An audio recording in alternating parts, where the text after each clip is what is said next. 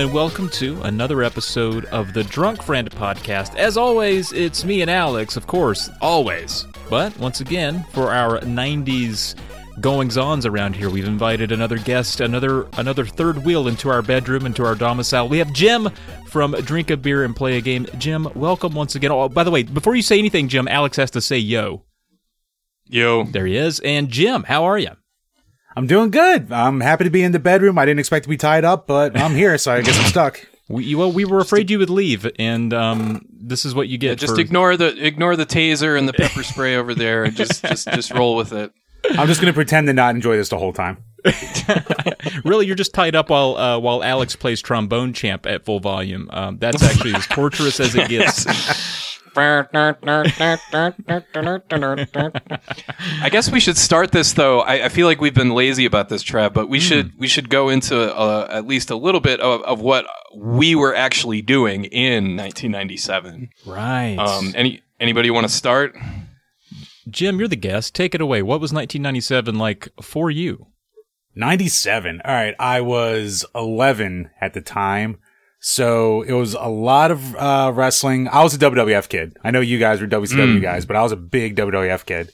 Um, I wasn't really big into sports yet. Like I would watch when, like, say the Flyers went to the finals and stuff like that, or with my parents, but I wasn't like deep into it yet. So it was all N64 and all wrestling at that point. I'd be like sitting in my basement for hours just making uh full on like Titantron setups out of like random Lego containers and all my other toys to beat the crowd and just uh, putting on these like pay per views for myself using That's uh, awesome. using Yeah. WWF Raw and the Genesis for the entrance music for when I could. Living That's the best life. fantastic. That's yeah. That's good. Yeah, that sounds fun. I want to do that right now. That's awesome.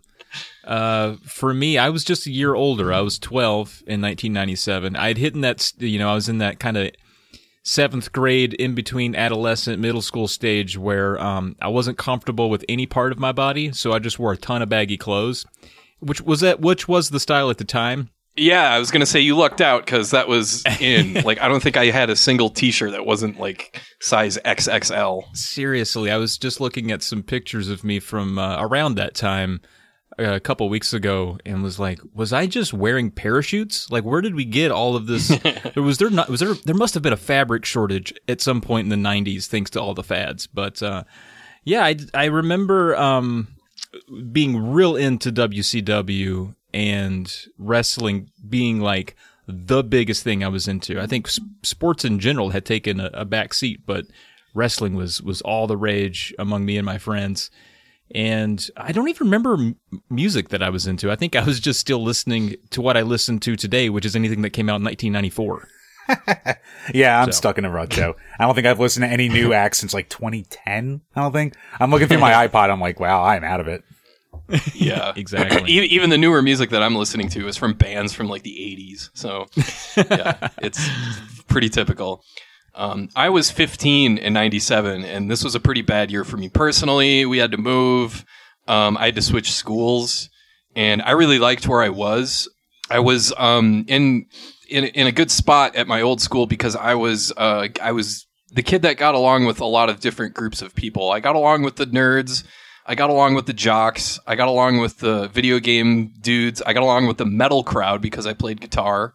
I go from that, and that I went from like a blue collar type town of only about twenty thousand people, and you know a regular sized uh, high school class to a huge booming suburb on the far east side of town that was my class was about 350 people 360 something like that. And yeah that sucked. That was not fun. But um, in the meantime i was uh, uh, yeah i was i was big into guitar. I was big into slayer and like all like as extreme of death metal as i could find like napalm death and carcass and fear factory and stuff like that. So yeah, that was I was I was super super serious about everything. Uh, uh, serious as a heart attack as ross perot would say. Uh, just just I, I could i could not get over myself. I was pathologically incapable of getting over myself um, yeah bad times. Not good times but bad times. But 97 was a great year for a lot of different things. Um, and we have to start since we're coming off the heels of a very wrestling heavy podcast. We're, we're, we're gonna we're gonna get the wrestling out of the way right away quickly, so you can skip ahead if you don't care. but the infamous Montreal Screwjob happened in November of 1997 at Survivor Series, and I want to lay out some context for for people of what was happening. Uh, back I- the year previous, uh, Bret the Hitman Hart uh, was was like the face of the WWF. Like he was like the big baby face, the champion. He he had a like a sterling reputation. Um, he uh, dropped the, title, the WW, the WWF title to Shawn Michaels, and then he went away on hiatus for like several months. He came back and said he signed a ten year contract for like a ton of money because they WWF couldn't afford to lose him to WCW. So what ended up happening is WCW, WWF kept losing money and they kept getting their asses kicked in the ratings. So Bret is like, or Vince, I should say, goes to Bret and says, "We can't afford to pay you any of this, so you're gonna, we're gonna have to cut you loose." But the problem with that is, in the meantime, Bret was champion, so mm. you can't just have your guy leave, take the belt to the other show, and be like, "Hey, I'm the I'm the other company's champion." And they, they, they look, it would be a joke. They would look pathetic. Like the Monday Night Wars would be over yeah. like and WCW would win. But um, yeah, so so what that what Vince proposed, which is still the most confusing part of this whole thing, is that he he wanted he insisted on Bret dropping the title back to Shawn Michaels like he did th- the year previous. I don't know why. And Bret like hated this idea to the point that he refused to do it. He's like, I'm not, I'll drop it to Undertaker. I'll drop it to Kane. I'll drop it to whoever, but not Shawn Michaels. And he, then he adds the caveat, not in my home country mm-hmm. of Canada, because the pay per view that was, this was supposed to happen at was in Montreal, uh, Canada. And it's like, since when is that a thing? Like, who cares? Like, has anybody from the United States ever been like, I'm not dropping the title in, in Pittsburgh or whatever? It's, it's ridiculous. But, um, but yeah, uh, that, that lays out the context. So once, what ends up happening is that nobody can come to an agreement. So Vince decides to tell Bret one thing that's going to happen in the match, and he decides to tell the referee Earl Hebner and Shawn Michaels another thing. So what ends up happening is a very real thing. Uh, Bret is gets put in a submission hold, the sharpshooter. Vince goes over to the timekeeper and says, "Ring the fucking bell." His words, and Bret realizes what just happened. It's like, okay, we got the title off you. Now you can go to WCW and forever, and we don't care. You're done. It was like so shocking and weird and out of nowhere. And I just want to know your guys' reaction to this, and if you thought it was a work, if you thought it was real, like what what were what were your thoughts? Well, what do you call it? You're missing one real key piece of backstory as well. Bret and Shawn in real life fucking hated each other. Oh, They excellent, excellent point. Yes, they fought backstage, like legit fights had to be broken up. Those guys were oil and water. They hated each other. Great point. Yeah, like they were like taking all these pop shots at each other, even during like promos during the show. Shawn had his infamous Sunny Days line where he was implying That's Bret was having right. his affair, even though I think Shawn was the one who was actually banging her. But uh, yeah, it was just such a blood feud at the time. So like, yeah, Bret was refusing to drop it to Shawn in, in general, and then he's also such a mark for wrestling in general that he's like, oh, I can't do it in my hometown to this guy. So like, it was just everything. And to your point about whether it's like real or fake, like for years it was kind of like, yeah, like that was definitely real. And then as like time's gone on, everyone's kind of implied without directly saying it that it was Yeah. a work.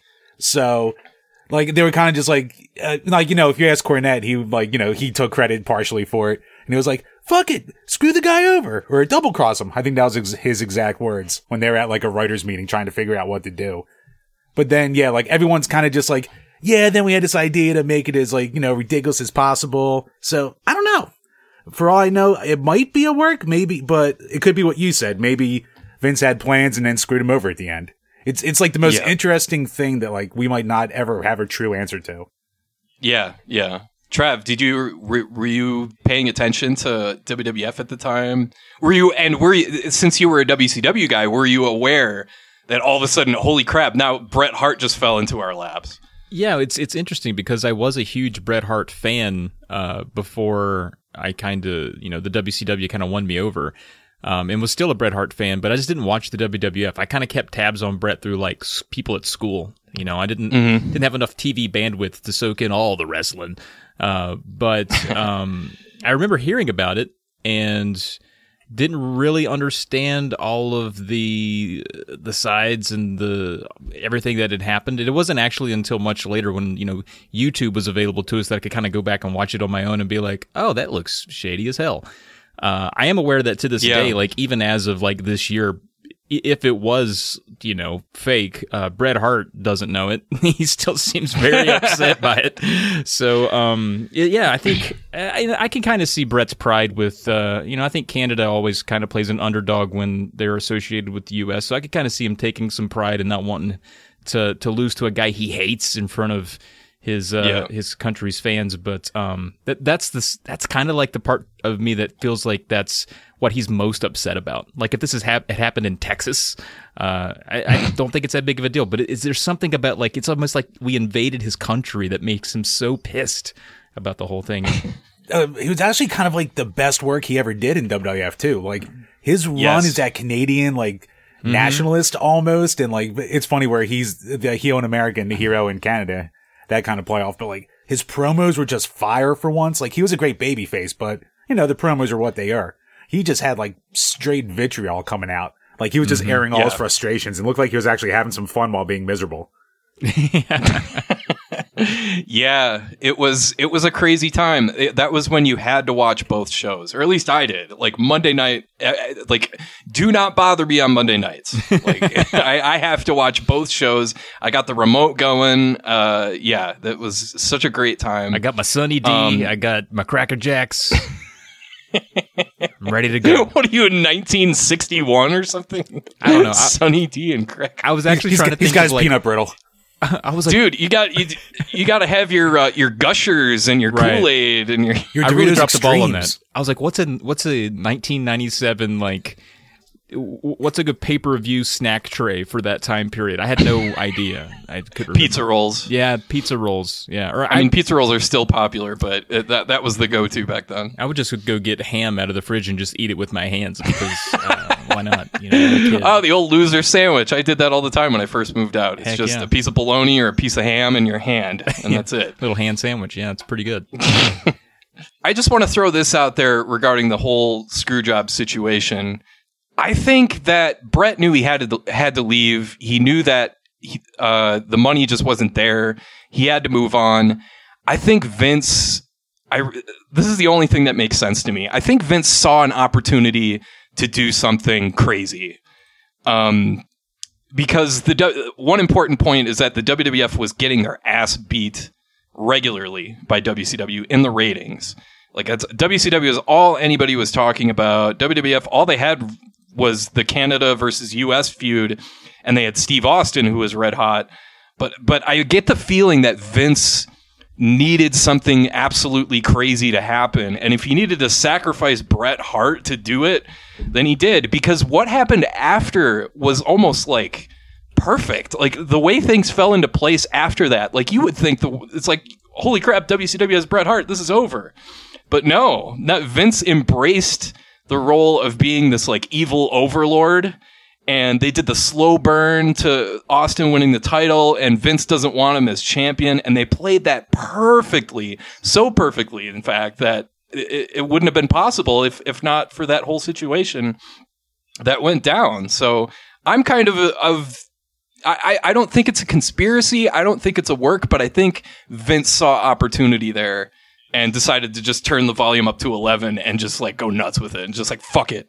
I'm just gonna just do whatever. I'm I'm gonna screw this guy over and then I'm just gonna lean into it.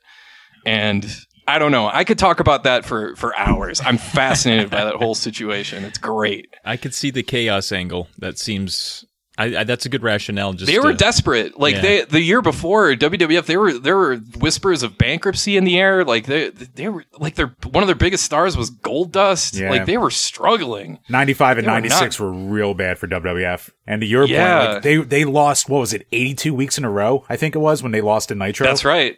Yeah, that's when that was a thing. The the streak, and then I think it was finally when um, Vince challenged Austin to a match. Uh, and Austin had to have like one arm tied behind his back or something ridiculous like that. That was the first like segment that WWF finally beat WCW in like almost two over two years or something like that. I thought it was when, what do you And, call it? Uh, I thought it was when Mankind won the title because, because it was when it was still pre-taped. Oh, it might have so been that, Bischoff yeah. went, oh, by the way, Mick Foley wins the title tonight. No one cares about that. Or no, Schiavone went, that'll put asses into seats. That was that famous Oh line. yeah, yeah. He said that sarcastically, yeah. Uh-huh. And I was like, really cool. I was like really excited. Crazy to think about at the time. Like the Rock and Stone Cold were in the mid card back then. Like just the amount of talent Yep. they had going on that was coming up. They're they're they're fighting over the IC title. Triple H was still Shawn Michaels' lackey. Like it it's just a completely different landscape. It's fascinating. oh yeah. All right. So if we screw jobbed, are we ready for uh to take yeah, it back we to can Alex move on. with I, sports? I, I, could- I could keep going, but let's move Yeah, on. I, I think Alex and I could go back and forth for like hours on this, so we should cut it off now. yeah, I'll, and then I'll end up Earl Hebnering it and declaring one of you victor, and you won't like it. So, uh, Elway, Wish I had a bell I could start ringing. ding, ding, ding. Uh, Elway finally wins uh, wins the old Super Bowl there. That's a big deal. yep. The Thanks Broncos. to Terrell Davis. Yeah, and, man. uh, or Terrell Davis rather, and uh, yeah, they beat the Packers, so I was really happy about that. Yeah. Speaking of 97, I had a Terrell Davis jersey for some reason. Wasn't even a Broncos fan. I think I just, that was when jerseys were really popular among my age group. Like it seemed like everybody just wore one to school. And that was like the only one that we could afford. It was like on clearance. I was like, yeah, let's just get it. I'll just be a Terrell Davis fan, I guess. That seems cool. So, I'm so glad you brought that up because my family did the same thing when we went to uh, remember Sport Mart. No. Like I think there, I think No. it turned into Dick's Sporting Goods. Oh, I do know that. I do know But this. um, the, S- Sport Mart was a sporting goods uh, chain in the Midwest, and um, they carried tons and tons and tons of basketball jerseys, hockey sweaters, uh, baseball jerseys, football jerseys. but I would always peruse the um, clearance rack because I knew my parents wouldn't shell at the dough for like a, a really nice jersey for like a really popular player. I ended up getting a, a Tim Hardaway Golden State Warriors jersey that was too small for me, Aw. but I was so happy to have it. I, I wore it every time I played basketball in the driveway. I was just. I did not get, care one iota about Tim Hardaway or about the Golden State Warriors, but I was just really happy to have that jersey because it made me feel like a real player, man. Yep. That's funny. That is funny. Ugh. It's funny that you did the same. Yeah. thing. Yeah. And my guy, I think as soon as I got his jersey, he blew out his knee and his career was over. But uh, Ah, yeah, that's sad. That's that happens. But that was a good run for Elway, and then the Marlins uh, winning the World Series. I remember this being a pretty awesome World Series, kind of against what everyone thought it would be, because I'm pretty sure the Indians were stacked, Yes, and the Marlins, that was the Manny Ramirez, Jim Thome. Uh, I think I think Carlos Baerga was still on it. Like uh, maybe Roberto Alomar might have been there, but yeah, they were they were loaded, and the Marlins were like this hodgepodge of one year contracts, like free agents. Mhm. Gary. That's when they had like Bobby Bonilla and Moises Alou and Gary Sheffield, Uh, and Darren Daulton when he had like no knees left, but he was still playing catcher. but he still had the hair. Yeah, He still had that glorious mullet. Yeah, that was. I hated that Marlins team because it, they it, they basically just bought a World Series. They just got a bunch of random like mercenary type players, and they ended up winning. Like Al Leiter was was on that team. Like, Well, and then like immediately after that season, they all left. Like every single mm-hmm. guy left, and that just made me even more mad. wasn't that their like first just- year too? Like they just threw a team together for their first year, and then he wound up winning it, something like that. I think it No, was like their first year was so. like, yeah, that that, that would have been their f- fourth year, I want to say, because I think '93 was was both the Marlins and the Rockies, Yeah. and the Rockies built a really fun team too with like Ellis Burks and Dante Bichette and Galarraga. The the middle of their lineup was was killer, but the Marlins didn't really have an identity, so they were just like, oh, let's just get whoever yeah. and let's see what happens, and they ended up freaking win, winning the World Series. It's still kind of crazy they pulled it off because I mean it's like The Yankees Yeah. have been trying that for 30 years, and they haven't. They only pull it off sometimes. The Marlins Yeah. stacked the deck and, and got it. I do remember really pulling for the Marlins in that series though, because being a White Sox fan, I'm sworn against Cleveland, so I was pulling for the Marlins. Mm-hmm. uh, I I remember Craig Counsell was a player that stood out to me. This little second baseman, weighed about eight feathers and uh, held the bat all wild. And I think he I think he got the like the game winning run in Game Seven or something like that. I was so He did, yeah. I was so pumped for that dude. I still think about that sometimes. Like, where is Craig Counsell? Like, where's he at right now? I want to. You know where he is? He's managing the Milwaukee Brewers. Is he really? Let's get him on the podcast. Let's get him. Let's talk to him. Dude, we're old enough to all the players we grew up watching are all, all managers now. That's wild. freaking depressing as hell. Yeah, yeah. All right. What's what's next? Next, we got the Bulls crushing Utah uh, for their fifth championship. Never a doubt. You know, it's never a doubt. It's Jordan, Rodman, all that. We got the, the classic Steve Spurrier, Visor, Gators. They beat. I have no memory of this game whatsoever. Me neither. Uh, they beat Fr- uh, Florida State for the championship. They beat Free Shoes University. I hate Florida State. Me too. Me too. Um, uh, but I didn't. I wasn't thrilled with Spurrier either at the time. Now I think he's hilarious. But oh, he's he's easily hateable. That's that's why you never liked him as a coach until like he was in his twilight, and now he's just so beloved. oh, when he was at like South Carolina, Yeah. yeah, he was great. And then I wanted to point out March Madness uh, that year because that air, that was the year that uh, Arizona beat Kentucky in the final, and Arizona had one of the most fun college basketball teams ever. I remember seeing them win the championship uh, and going out and just shooting basketballs for like three hours, trying to hit floaters like Miles Simon, trying to hit threes like Mike Bibby. Um, there was a guy named Dickerson on that team who was really good. I want to say Gilbert Arenas was on that team too, maybe as a freshman, but that team was was so much fun. They just shot lights out. They were and they beat Kentucky, which is always fun. Nice. I don't remember that, but I remember the Arizona, some of the Arizona '90s teams like Damon Stoudamire and that kind of thing. But I think he was a little bit. Yeah, before yeah, this. He came. I think he was a little earlier. I think he was a couple years earlier. All But right. yeah. Uh, do we want to jump right into gaming, or, or we t- we typically Sure. say gaming for it. last, but we can hit it now. Yeah. Well, the uh, the biggest one here on the top, Final Fantasy VII. I'm sure we've all got opinions on that. Sucks. Sucks. Alex, noted hater of that game. I, I hate that game I- too, but for a different reason. Oh, Because I would always go over to my best friend's house to hang out, and this was when he was addicted to Final Fantasy like seven, eight, and nine. So for about four years, I'd go over to his house, be like, "Oh, you want to hang out?" He's like, "Yeah, come over." And I just sit there for three hours on his Game Gear as he would play Final Fantasy, and I'd be like, "All right, I guess I'm going to go now." So I've always had like a What were you- ever since. What were you playing on Game Gear? Oh, uh, Power Rangers that sticks out. Uh, the X Men game, one of the X Men games, and Ooh, maybe like yeah, there were yeah, there were like three. Yeah, there were a few of them on there. And then um one of the Sonic games, Sonic Chaos maybe? oh yeah, yeah. There you. Nice. Well, you're having fun. That's all that Yeah. matters. I made my own fun. So, but yeah, I'd be like, uh, so you sure you don't want to do anything? And he's like, what? And then he's just like stuck in the middle of like some giant summons of a monster. I'm like, all right, this ain't happening. Uh, I uh, I played a good uh, portion of that game much later in life. I didn't play any of them when they were hot, uh, but I, I got like really close to the end and kind of got stuck and put it down and never went back to it. So it, to me, it's just always a source of shame because I haven't beaten it and I was really close. Maybe one day I'll go back, but Alex, I think you're probably better off with the remake at this point. maybe yeah. Unless I can, it's something about finding an old memory card and then like Mm, completing what you set out to do many years ago. that'd be cool. It would yeah. be cool. Uh, but Alex, I mean, what's your true opinion of the game? I, I don't know if you're being sarcastic when you came at it. Oh, I thought it was really cool. uh, it was huge for the time. I did, what's I remember about it is how popular it was. It was so, and that was really weird to me because the you know popular games back then were like, you know, Mega Man and stuff like you know Mario, all the all the first party Nintendo stuff, Sonic, all the first party Sega stuff. For this game to to be everywhere was was pretty crazy. Yeah. Um, and I remember it getting a PC uh, release, I think a year later, and I was seriously considering like saving up my money to to get a copy, but I wasn't sure if my computer would, our, our family's computer, was going to be able to run it, so I I passed. But I remember uh, my friend from junior high had.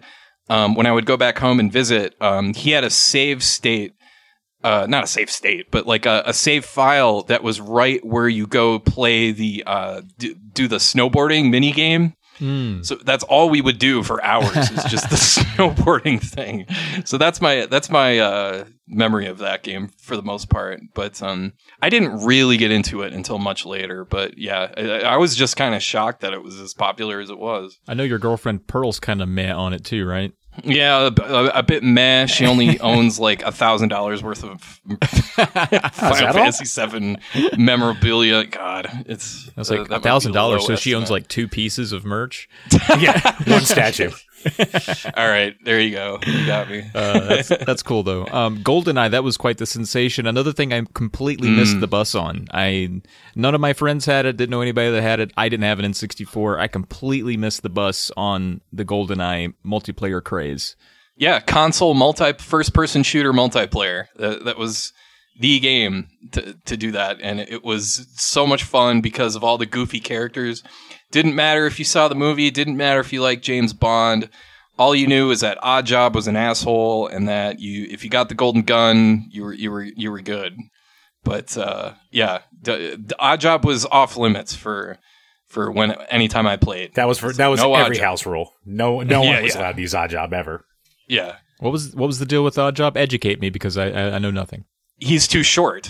Like he hard to you- hit. You just shoot right over him. It's it's ridiculous. For a game with auto aim, and you're still shooting over them. Yeah, yeah. But yeah, that was an bullshit. obsession. We played that for a couple summers in a row, even into like the early Yeah. 2000s. That was a lot of fun. Um, yeah, N64 was was killing it. Um, we we were making fun of N64 a little bit the last episode because they didn't have too much, but now we've got like GoldenEye, Star Fox 64, which I love, Mm-hmm. uh, Mario Kart 64, Diddy Kong Racing, like some good stuff. Like Yeah. I I'm of the opinion I think I like Diddy Kong Racing more than Mario Kart 64. I've been if I hearing had to folks pick say one. that, I, and I think the reason that you don't hear that more often is because people just didn't play Diddy, Diddy Kong Yeah. Racing, right? And now that people are kind of finding it, and discovering it, they're like, "Oh shit, this is legit," and it's like of girth. Like there's a lot of game in there too. Yeah, yeah. yeah. I, I I just like a lot of the tracks. Like it's just fun. It's one of those games that's just well laid out. A lot of the tracks are fun. That's sometimes it's all it takes. Hell yeah! And then PlayStation, they weren't messing around either because Castlevania Symphony of the Night uh, came out in '97, and holy shit, that game set the standard for Castlevania going forward. Uh, especially when it comes to the the 2D versions, incredible. Yeah. You know- no, it's Super Metroid on steroids, basically. It's crazy. Yeah. Yeah, Trav, how you like what do you call it? We're playing through Final Fantasy VII and got far and never finished. That's me with Symphony of the Night. Like I Ah, just got gotta it. lost. I had some item I didn't have and I couldn't go anywhere, and then I just like kind of moved on. I got to finish that off one of these days. Did you like playing it? Oh, I loved playing it, but then like I had a thing for a while with like any Metroidvania where I would just get like hopelessly lost, but I would refuse to look up a guide. Or sometimes I'll look up a guide and still not know where the hell I was. So I'd be like, all right, screw this.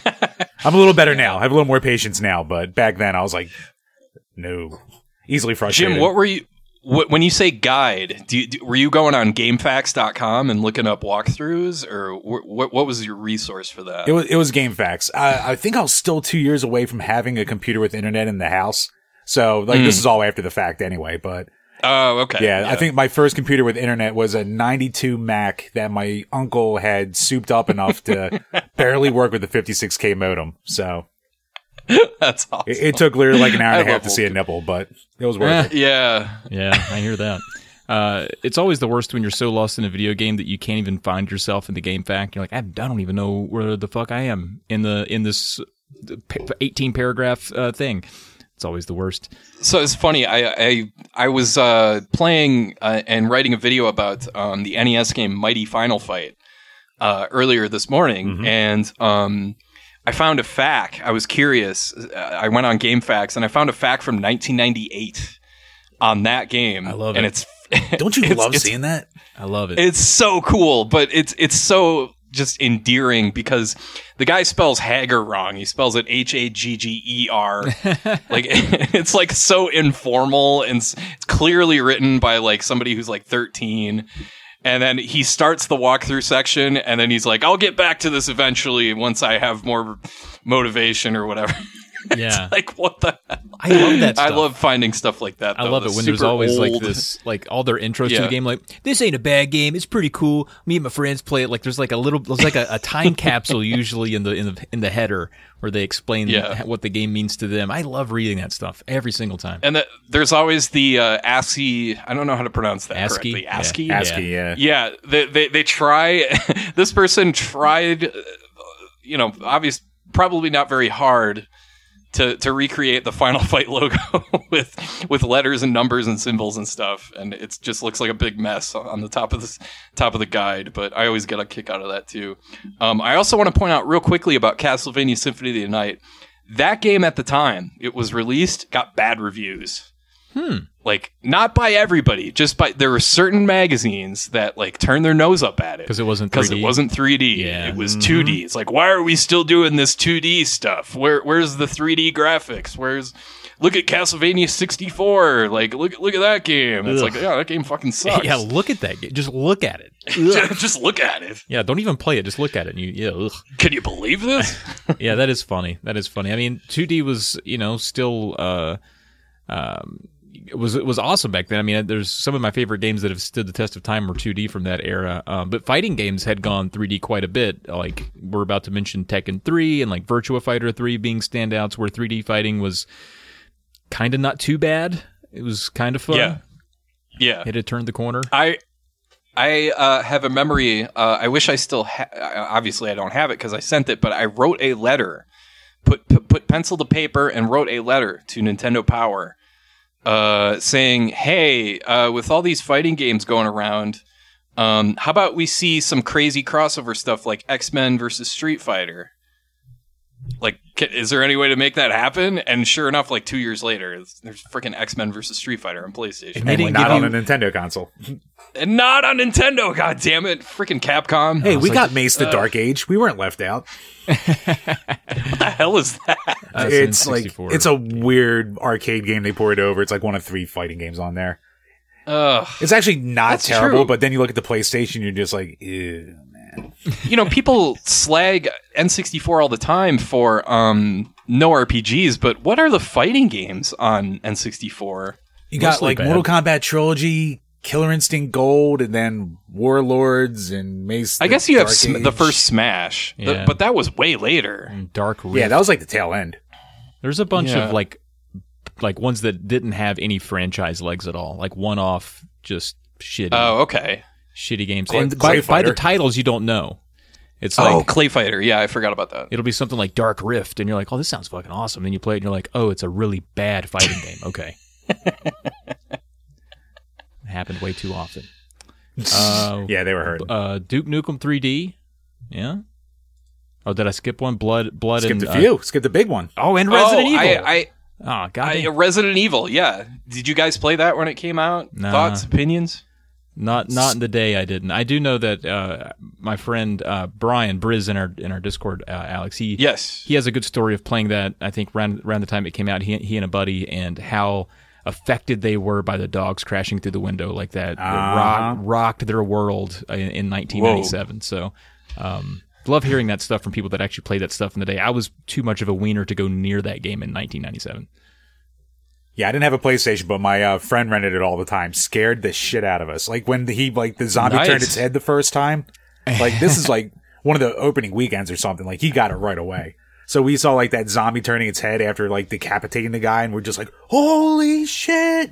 And then the Yeah. dogs, and then like all that kind of stuff. Uh, you know, Brian from my page, he got tricked in from one of the magazines. I think said if you open the front, no, his brother told him if you open the front door like a hundred times, like you can escape the mansion or something. So he just wound up having the dogs come in after like every five and kept killing him and never didn't realize that he kept doing wrong. It's a nice little bit of old school trolling for him. That's pretty funny. Yep, old school trolling at its finest. There's a story I got to tell about. Um, so I would have been in '97. I would have been in tenth grade, um, and I, back then uh, we took what was called a quote unquote computer essentials class, and all it basically was was just like here's how to copy paste, here's how to write an email, here's how to you know it's it's the most basic bitch stuff you could you could do. Um, so everybody immediately got bored with this, and the the teacher of the class, his name was Mr. Lowy, was at least 105 years old. He wore the same suit every day. He had a terrible cough. Uh, that my friend still impersonates very, very well. It's like, it's it's really he's a really strange guy, Is he but like an he was old very dog? Wow. yeah, he looked like an old dog. I wish I had a picture of that guy. But um, yeah, he um, he uh, clearly was not interested in computers. He was just clearly just like assigned, like you're teaching this class, Mister 127 year old guy, and so like the students basically had free reign over whatever they wanted to do. So what happened was a couple older kids, uh, seniors, installed uh, some uh, first person shooters like Blood and um, one other one. It might have been Hexen. I can't remember. But they also installed Carmageddon. So that's all we did all class is just play those games. It was it was the freaking best. Like you could hear from like the other side of the classroom, like people freaking out because they got killed or something. It was it was a blast, and that was um that class actually was the the first time I was able to uh uh download an emulator and play games that way. Uh, I downloaded a ZSNES and the old Nesticle Wow. emulator and the rest is uh, history. which was yeah and I, I, I is, that's how i found out about like final fantasy V and seiken densetsu 3 which is now trials of mana and uh like bahamut lagoon i was like holy shit there's all these games like and they have translations like this is mind-blowing so that was the class i i, I did absolutely no schoolwork but play video games and that's I'm. I'm forever thankful for that Heck yeah, man. Me too. I'm glad that. Yeah, I don't know if we'd have SNES drunk without that class, without you discovering emulators with such reckless abandon. Uh, okay, and then Duke Nukem 3D. That was uh, Yep. a big deal. Uh, doesn't age well uh, in a lot of ways. Uh, Fallout. I never played the original Fallout. I think it'd be tough to go back to now, but I know for It a time is. it's a big I deal. tried. Yeah. did you try Yeah, I tried it a couple years ago, and I was just like, eh, I can't really get down with this. Like, it's a cool setting, and I think the story's cool.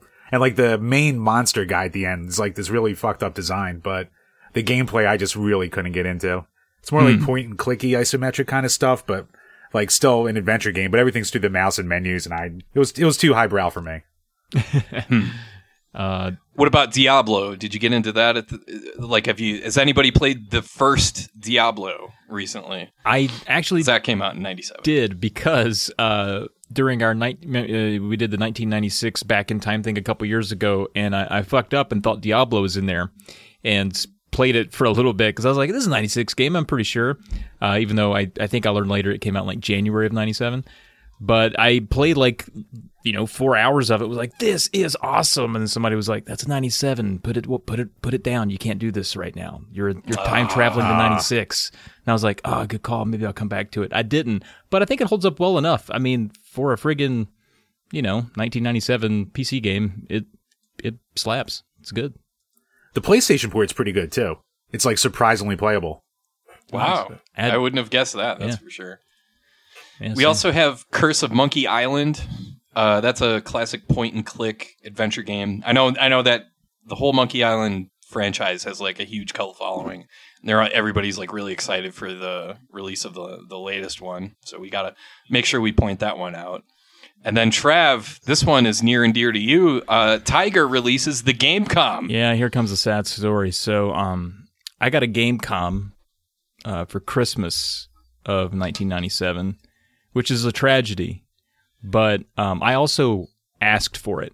So, uh, Oh my goodness! yeah, I thought it looked cool. How did you find out about it? It was in a J.C. Penney catalog, and I saw that it had like internet connectivity and all this cool stuff, and I was like, man, nothing, you know, other than Dad's slow ass laptop has that. I can't play games on that. For some reason in my head, I was like, getting this, I'll, it'll just come with fast internet, and I'll be able to play games online with other people that have a Tiger Gamecom. Oh, um well the, the that thing never worked. Like even on a even with the best po- possible circumstances getting it to connect to anything was kind of a kind of bunk. Um but it came with two games. I got uh i think it came with lights out which is just uh i think there were just actual physical games that mattel or tiger put out of lights out like it didn't need to be on a screen right? It would be like making a video game of tic tac toe. Like we don't need that. We have paper. But it had that game That's with sad. it. Yeah, and it also had an Indy 500 racing game, which was complete and utter, uh, just ass, just total ass. Just ass. Yeah. Um, and over the years, I, I I held on to it, and it, it had like other parts to it. It had like a um like a planner, and you know, kind of uh, the standard PDA stuff. You know, when like planners, digital planners were such a big deal back then. Having that packaged in with it was still kind of cool. So it, it had stuff like that, and I found mine uh, a few years ago. And the it still had all the memory in it, so there was all of my friends and their phone numbers was still in it, which was kind of cool to dig that out. Uh, the screen had faded considerably, but because uh, I, I am the only person that I know, and I'm sure there are literally fives of us out there who got one of these, um, I kind of feel weirdly attached to it. So I was like, well, what, what, what other games are in this Tiger Gamecom library? And it turns out there's not many of them. There's like 22 games.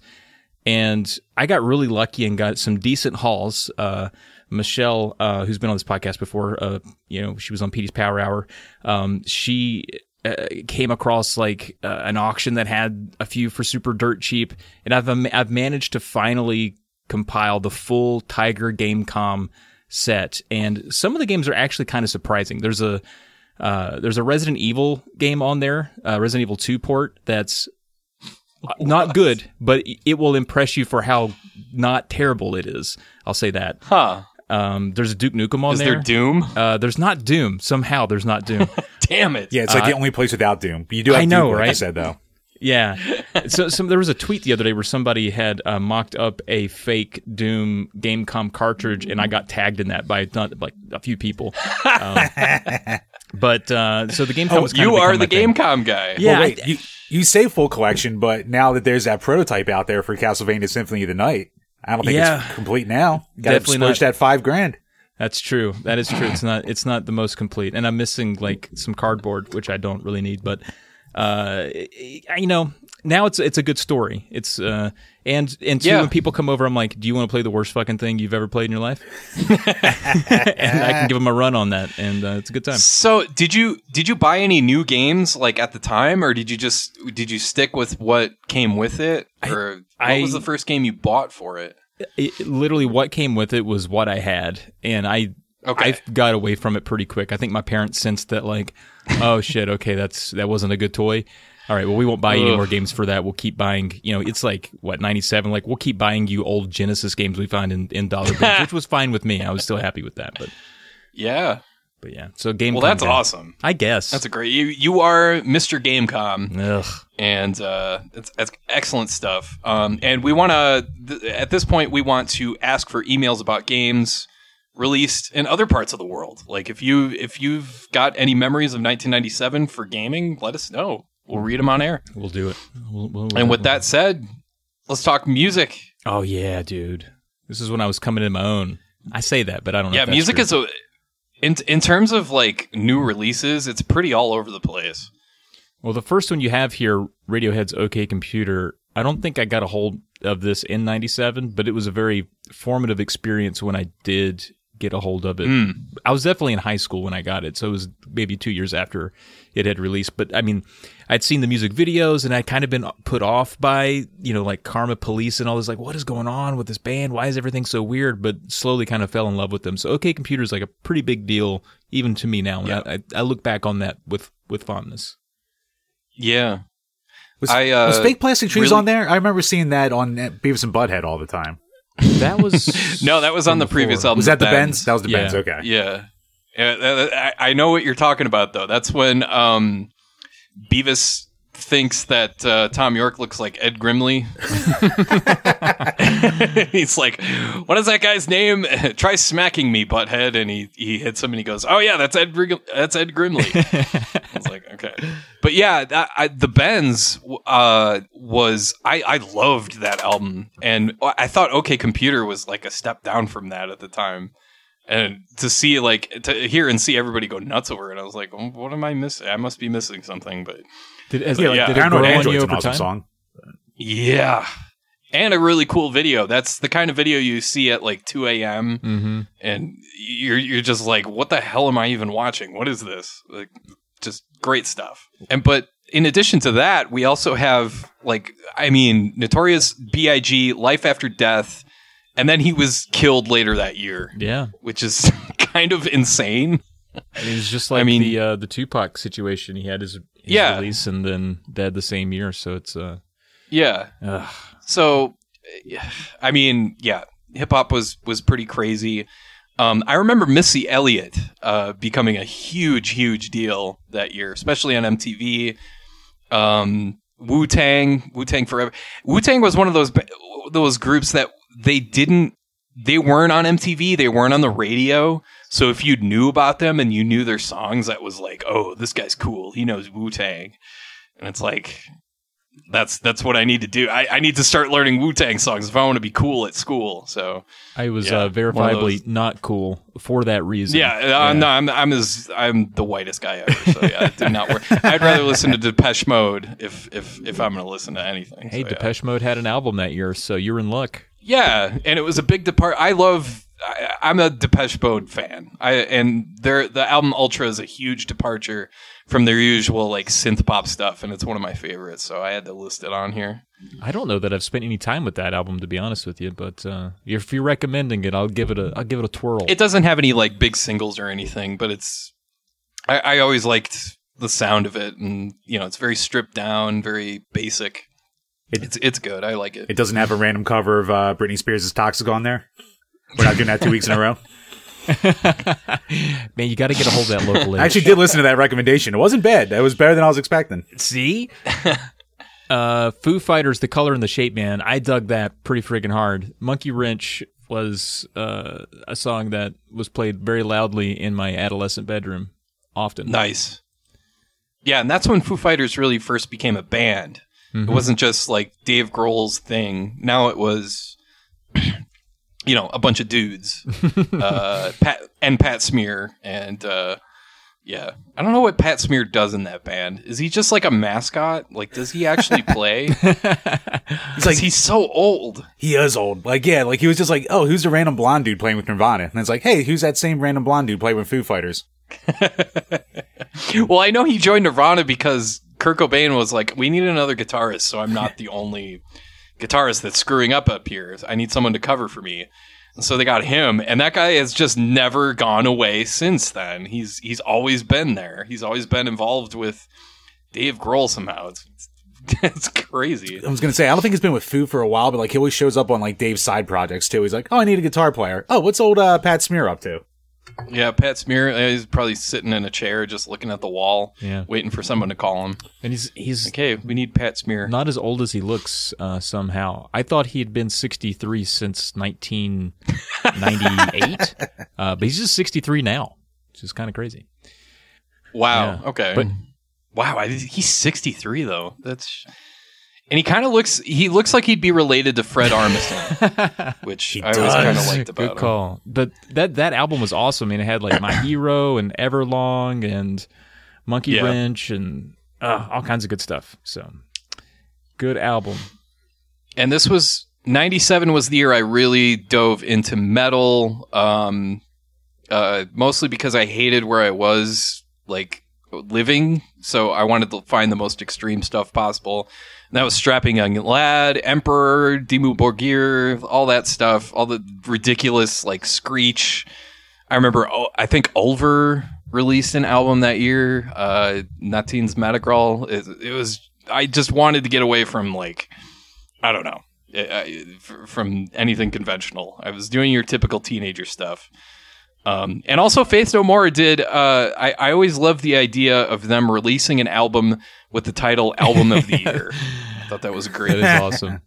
great Yeah. touch. And- but uh, and that's that's one of their better albums too. I, I really like that one. I, I go back to it Yeah, regularly. and Stra- uh, Strapping Young Lad reminds me that Devin Townsend has a new album this year. Uh, I haven't listened to it yet, but he's still Does he he's still really? thumping. He's yeah. still at it. That That's guy's got one of the best metal voices. I love his uh, his his look influenced the uh, Pickles the drummer on uh, Metalocalypse. uh, with, Oh, the, with really? the bald, yeah, the bald cornrows and long hair and all that sort of stuff. That makes Yeah, total sense. That's, total Devin Yeah, Townsend. now he's just all bald and plain looking, but man, when he was Oh, he's all bald Yeah. now. Oh, when he was in Strapping. Young Lad, he uh, he had a real look, a real look. All right, uh, songs. well, you know, we talked about the albums that stuck out to us, but the major songs of 1997 took on a much different flavor than what we've described. It's a lot of um, radio pop rock. crap. Terrible yeah, I'm not a fan of a lot of this stuff. Uh, I mean, I probably was Stuff you couldn't escape. then. I'm not gonna lie, but you know, I aged out of it pretty quickly because all this stuff is just still gets played to fucking death. This stuff is still, ugh, awful. Uh, Third Eye Blind, Semi Charmed Kind of Life, or Semi Charmed Life. Don't like never, it. Never No. been into it. Thumbs down. Never been into it. Uh, Chumbawamba, Tub Thumping. Nope. I'm into Pass. that when I am exactly seven Miller Lights deep, and then I'm like, tub thump me. Somebody, Miller Lights or Miller High Lifes. whichever. Seven and a half exactly. I'm like, somebody get somebody tub thump me. Somebody drop a quarter in. Let's hear it. Let's go. And, and I think that's like a song that just finally stopped being played at sporting events too.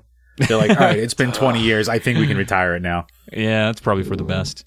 That's another conversation entirely, though, where it's y- you hear certain music at depending on what game kind of like if you're at a it's been seriously like 20 years since I've been to a football game, so I can't speak to that. But I've been to a hockey game somewhat recently, and I swear to God, they're still playing freaking Motley Crue, uh, ACDC. They're still playing like the same. It, it's like they're turning on like the the 70s and 80s rock station. Like you're going to hear Led Zeppelin, you're going to hear Van Halen. It's like, ugh. But And they still have like an old dusty version of like Jock Jams Volume 3 too. y'all ready for this? uh-huh. You will hear some Cotton Eye Joe. That's that's a guarantee. Oh God. Ugh. If it hadn't been for him, I would have been married like so long ago. Uh, Savage Garden, that "Ooh I Want You" song that I could sing all the way through when I was in seventh grade, the Chicky Cherry Cola, Cola song. Ah, man, what a terrible, terrible time that was. I, I I just hated Savage Garden because they sounded too much like Soundgarden. Oh, the, the, I was like, no, you don't get to be Savage Garden. There's you you get to be Sav. Just name your band something else. just be savage, I like Soundgarden too much. or just be Garden. Don't be Savage Garden. yeah, just be Garden or just be douchebags. I don't care. Nothing about that band was savage. I'll be honest. At all. Mostly It's like Garden. the softest rock out there. it was mostly Garden. Yep, that's dentist chair music for you. Yeah. Yep. Uh, Meredith Brooks, uh, bitch. I'm a bitch. Oh man, That's I felt so. Uh, Imagine if that song came out today. That would be like the Karen anthem. man, Oh, it's the Wine Mom theme song. Oh, why, yeah, there you go. Wine Mom. Th- that's perfect. Yeah. I used to feel like I was getting away with something when that came on VH1. I was like, oh shit, they're saying bitch so much. you know, if I had to sum up VH1 with one song, it would be that. yeah, I'm pretty sure that's where I caught it. Uh, Yeah. ah, and then made, ma- the worst, handsome, uh, handsome, uh, Hanson's MMMBop. Whew.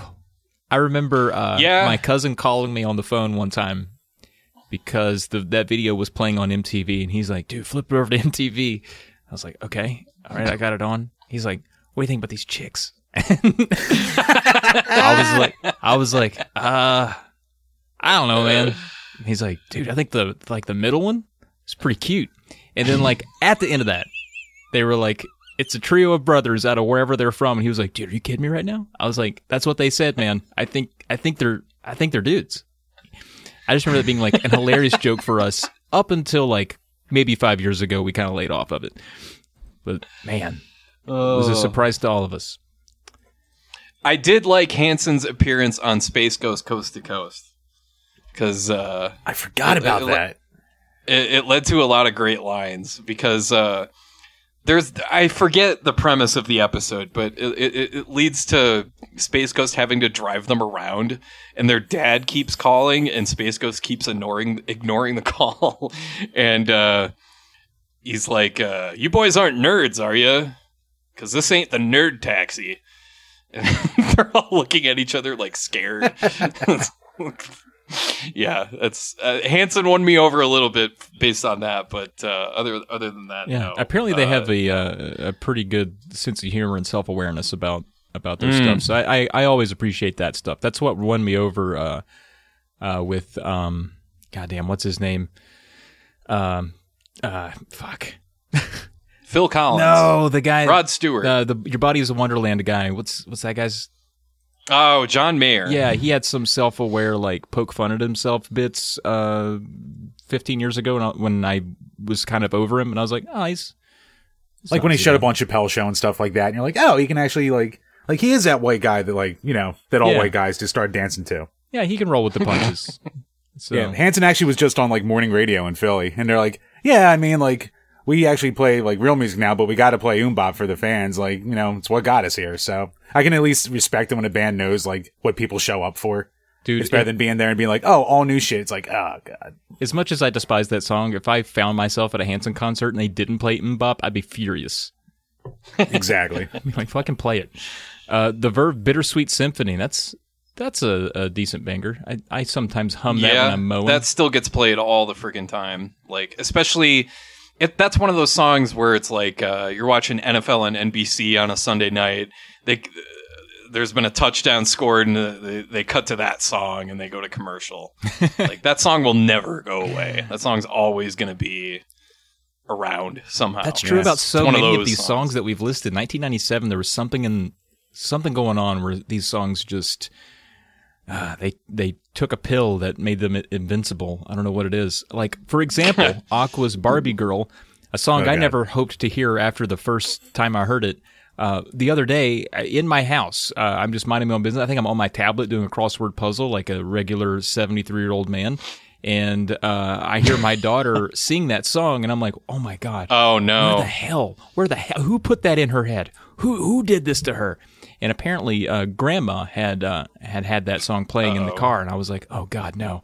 Um, not that I think that that song is like the worst thing in the world. There are worse things I want my daughter listening to, but now it's like a thing in our house again, to where she's like humming it and stuff, and I'm like, you get that out of my head. Don't you dare come in here. yeah, it's on my wife's iPhone. I can't escape it either. Yeah, Oh, cr- come on, people! I know, I know. I Graham, uh, Grandma's banned from the house. We don't let her in anymore. I said no, no.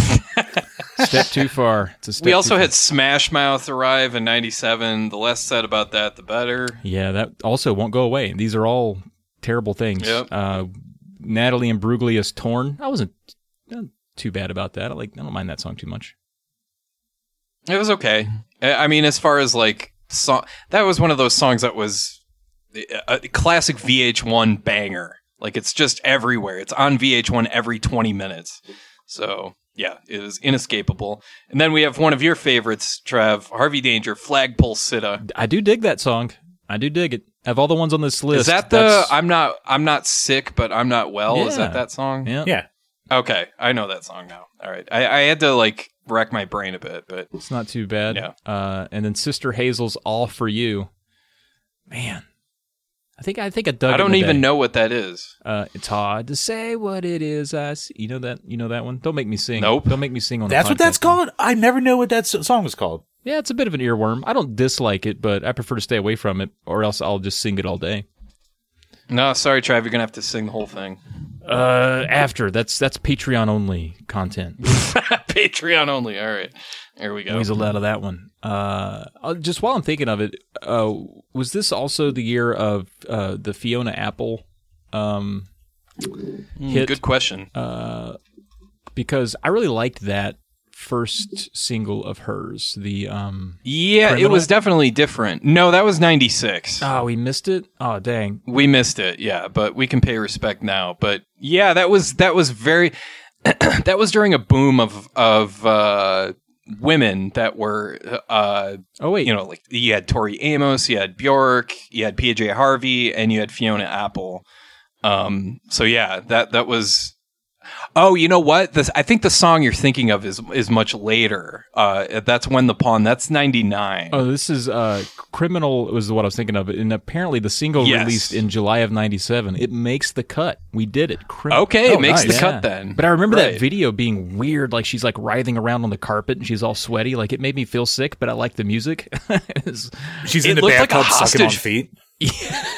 yeah, it's weird. It, she, she, it looks like a hostage video at times. Yeah. It's like, what the hell am I watching? but it was, it was definitely different. And yeah, that's a good song. yeah. So I always feel like that video was trying to like sell me drugs. I was like, ugh, I don't want it. I don't want it. I want to flip back over and listen to Meredith Brooks Yeah. call herself a Her- bitch a bunch. heroin chic.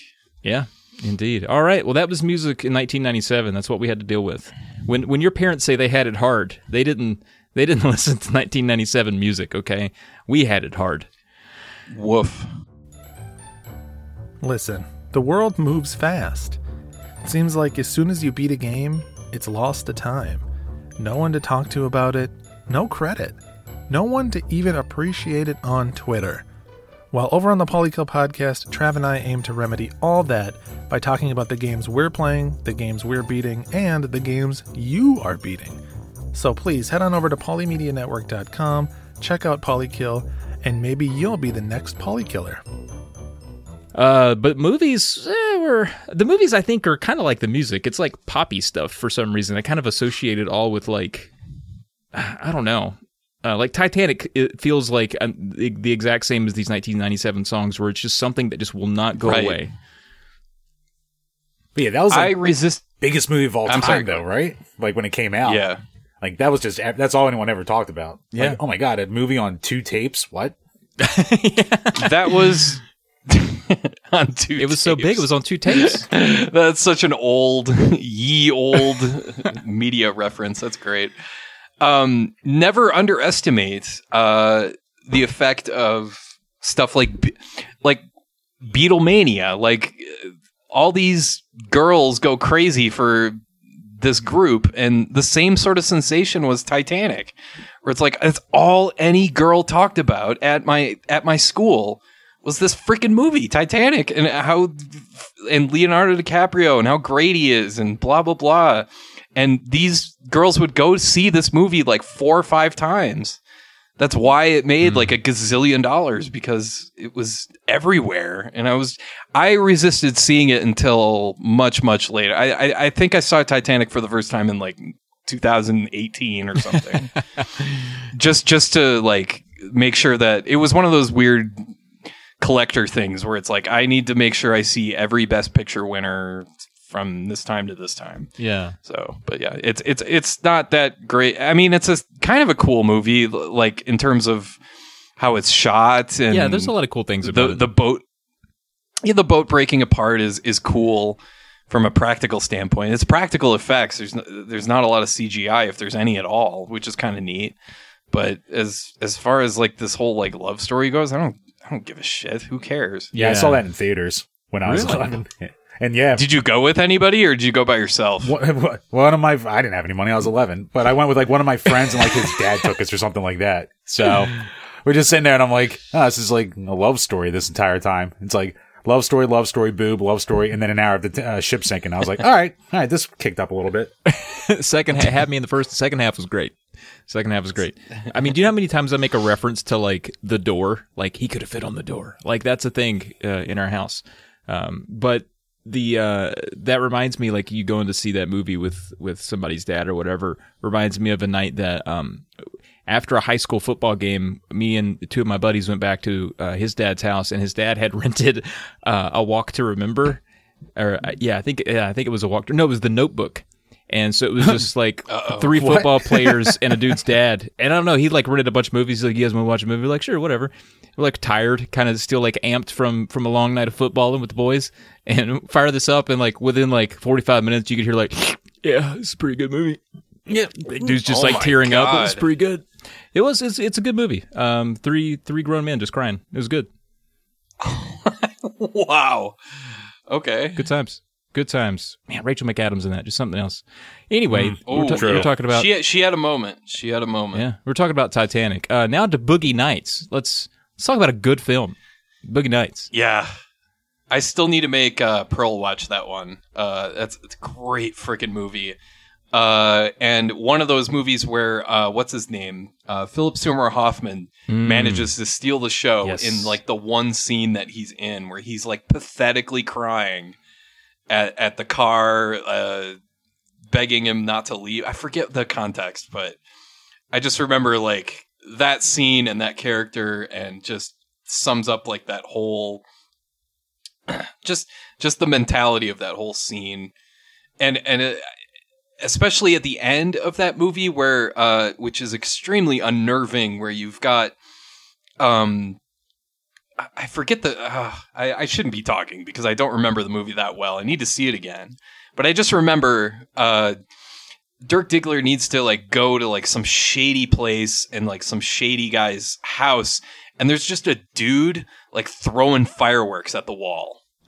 just like so, there's just this loud cracking like every 10 seconds or so and it's so unnerving and so like like stop doing that like it's so crazy and it's it adds so much to that movie uh it's a really good movie if you haven't seen it it's it's uh paul what's his name pt anderson or pt thompson something like that i forget but Oh, Paul Paul, Thomas Thomas, Anderson? Anderson. Yeah. paul thomas anderson yes Yeah, that's one I still need to see. Never seen it.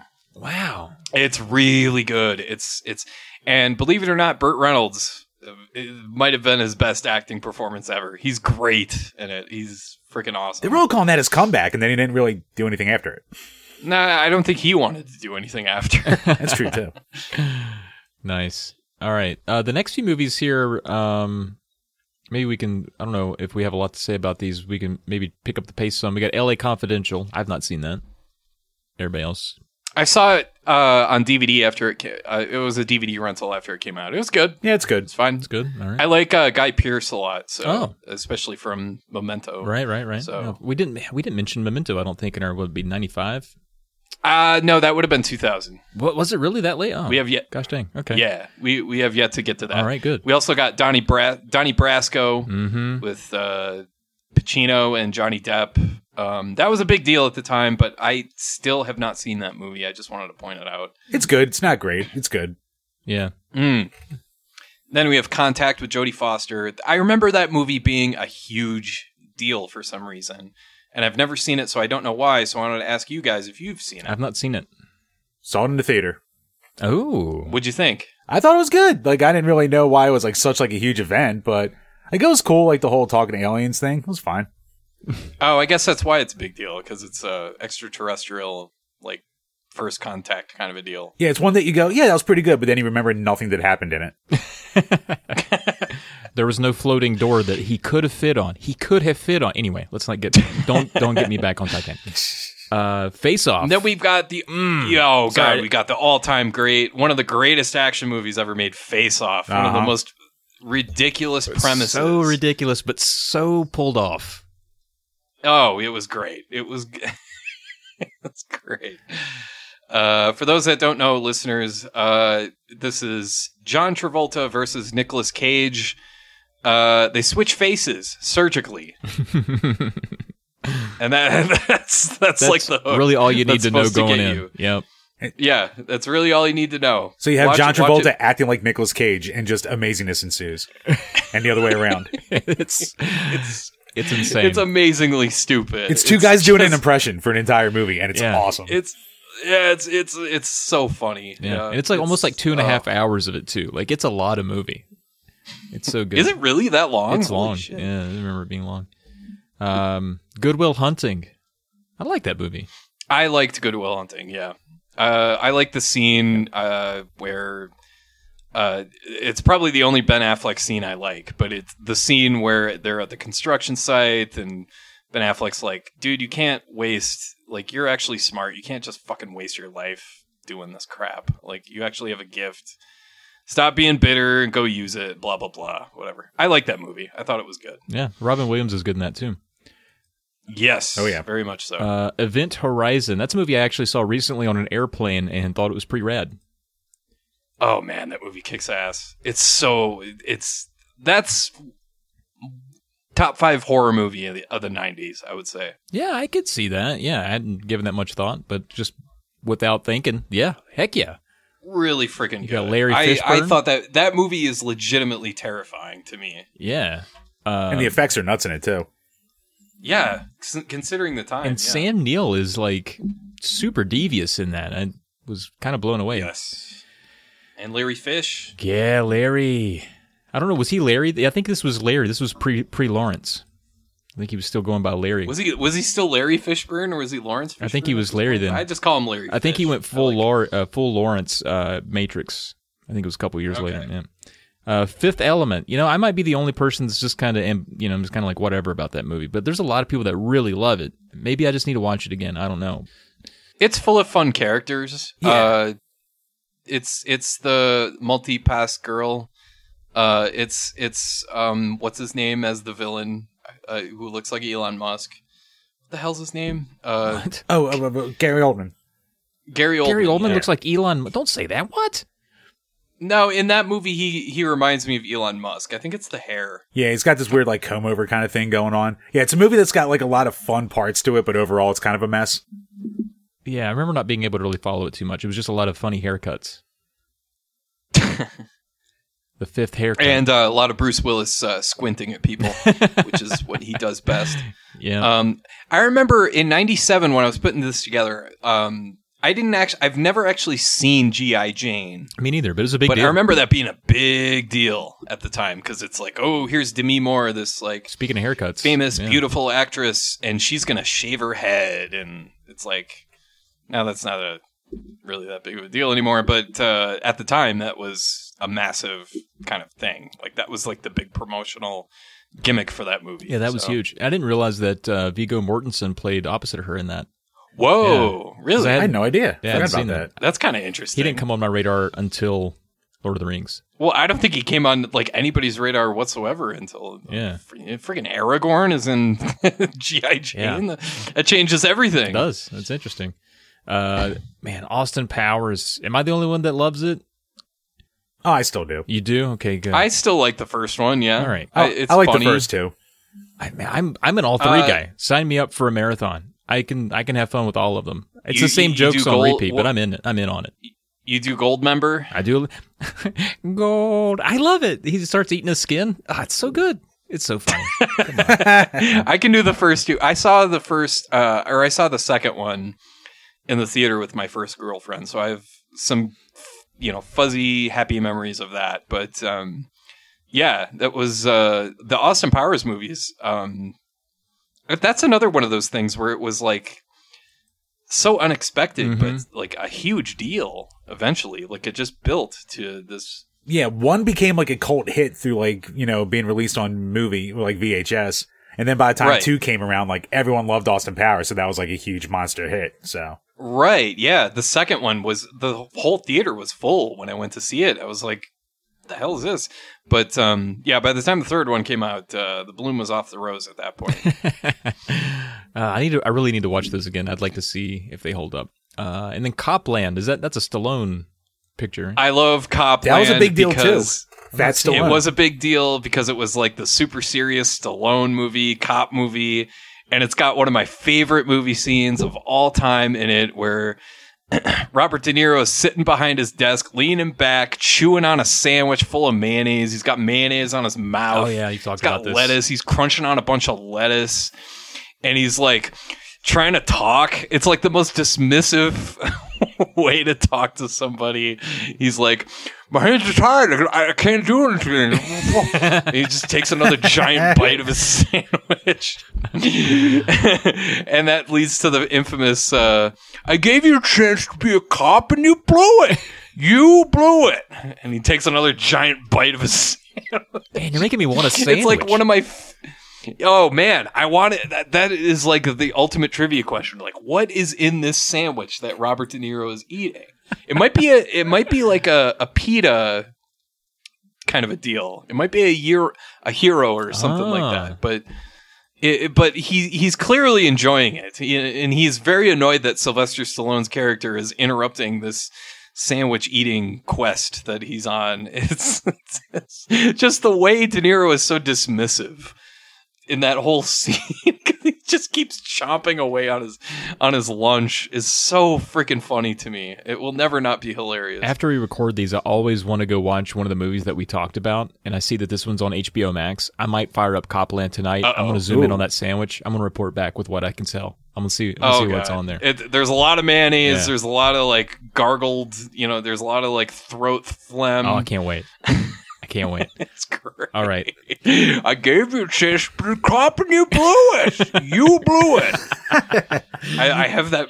I just love that scene. It's so good. Uh, And it was like so hyped up, but like so panned by critics too. Like it was considered as a disaster Yes. too.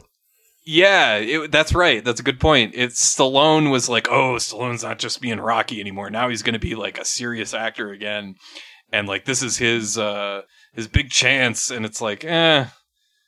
It's. I, I remember. uh I used to watch uh Siskel and Ebert all the time when I was a kid because it was the easiest way to catch parts of movies that uh, weren't in the previews.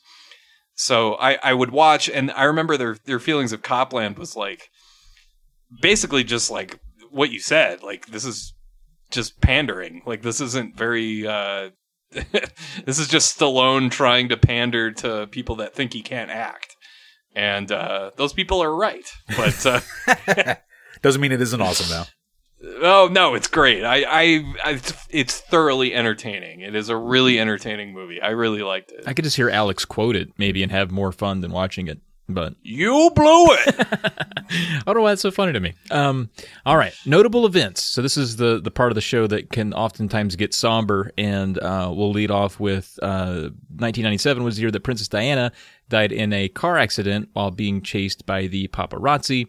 And I have a vivid memory of this because my mom, uh, she was a follower and fan of of Princess Di, um, had read the books and had kind of kept track of her throughout her uh, her life, and since uh, she had been uh, in the royal family, and I remember my dad uh, leaving a note for my mom when she woke up because my dad read the newspaper like at five o'clock, or I don't even know if news, the newspaper had been printed yet, but my dad had a, like an early copy somehow. uh, but he like had the news, and then he, I think he he knew my mom would be devastated. He didn't want to like face her over it, but he left her a note to say, "Hey, just to let you know." There's some bad news um, because he had had to go out. So I remember her finding the note and being upset. So I remember that moment and it being a big deal in our home uh, that this had taken place. Pretty upsetting. Do Yes. you guys remember? Did you guys have moms that were in a similar? yes, my mom woke me up for school that morning, telling me that Princess Diana had died.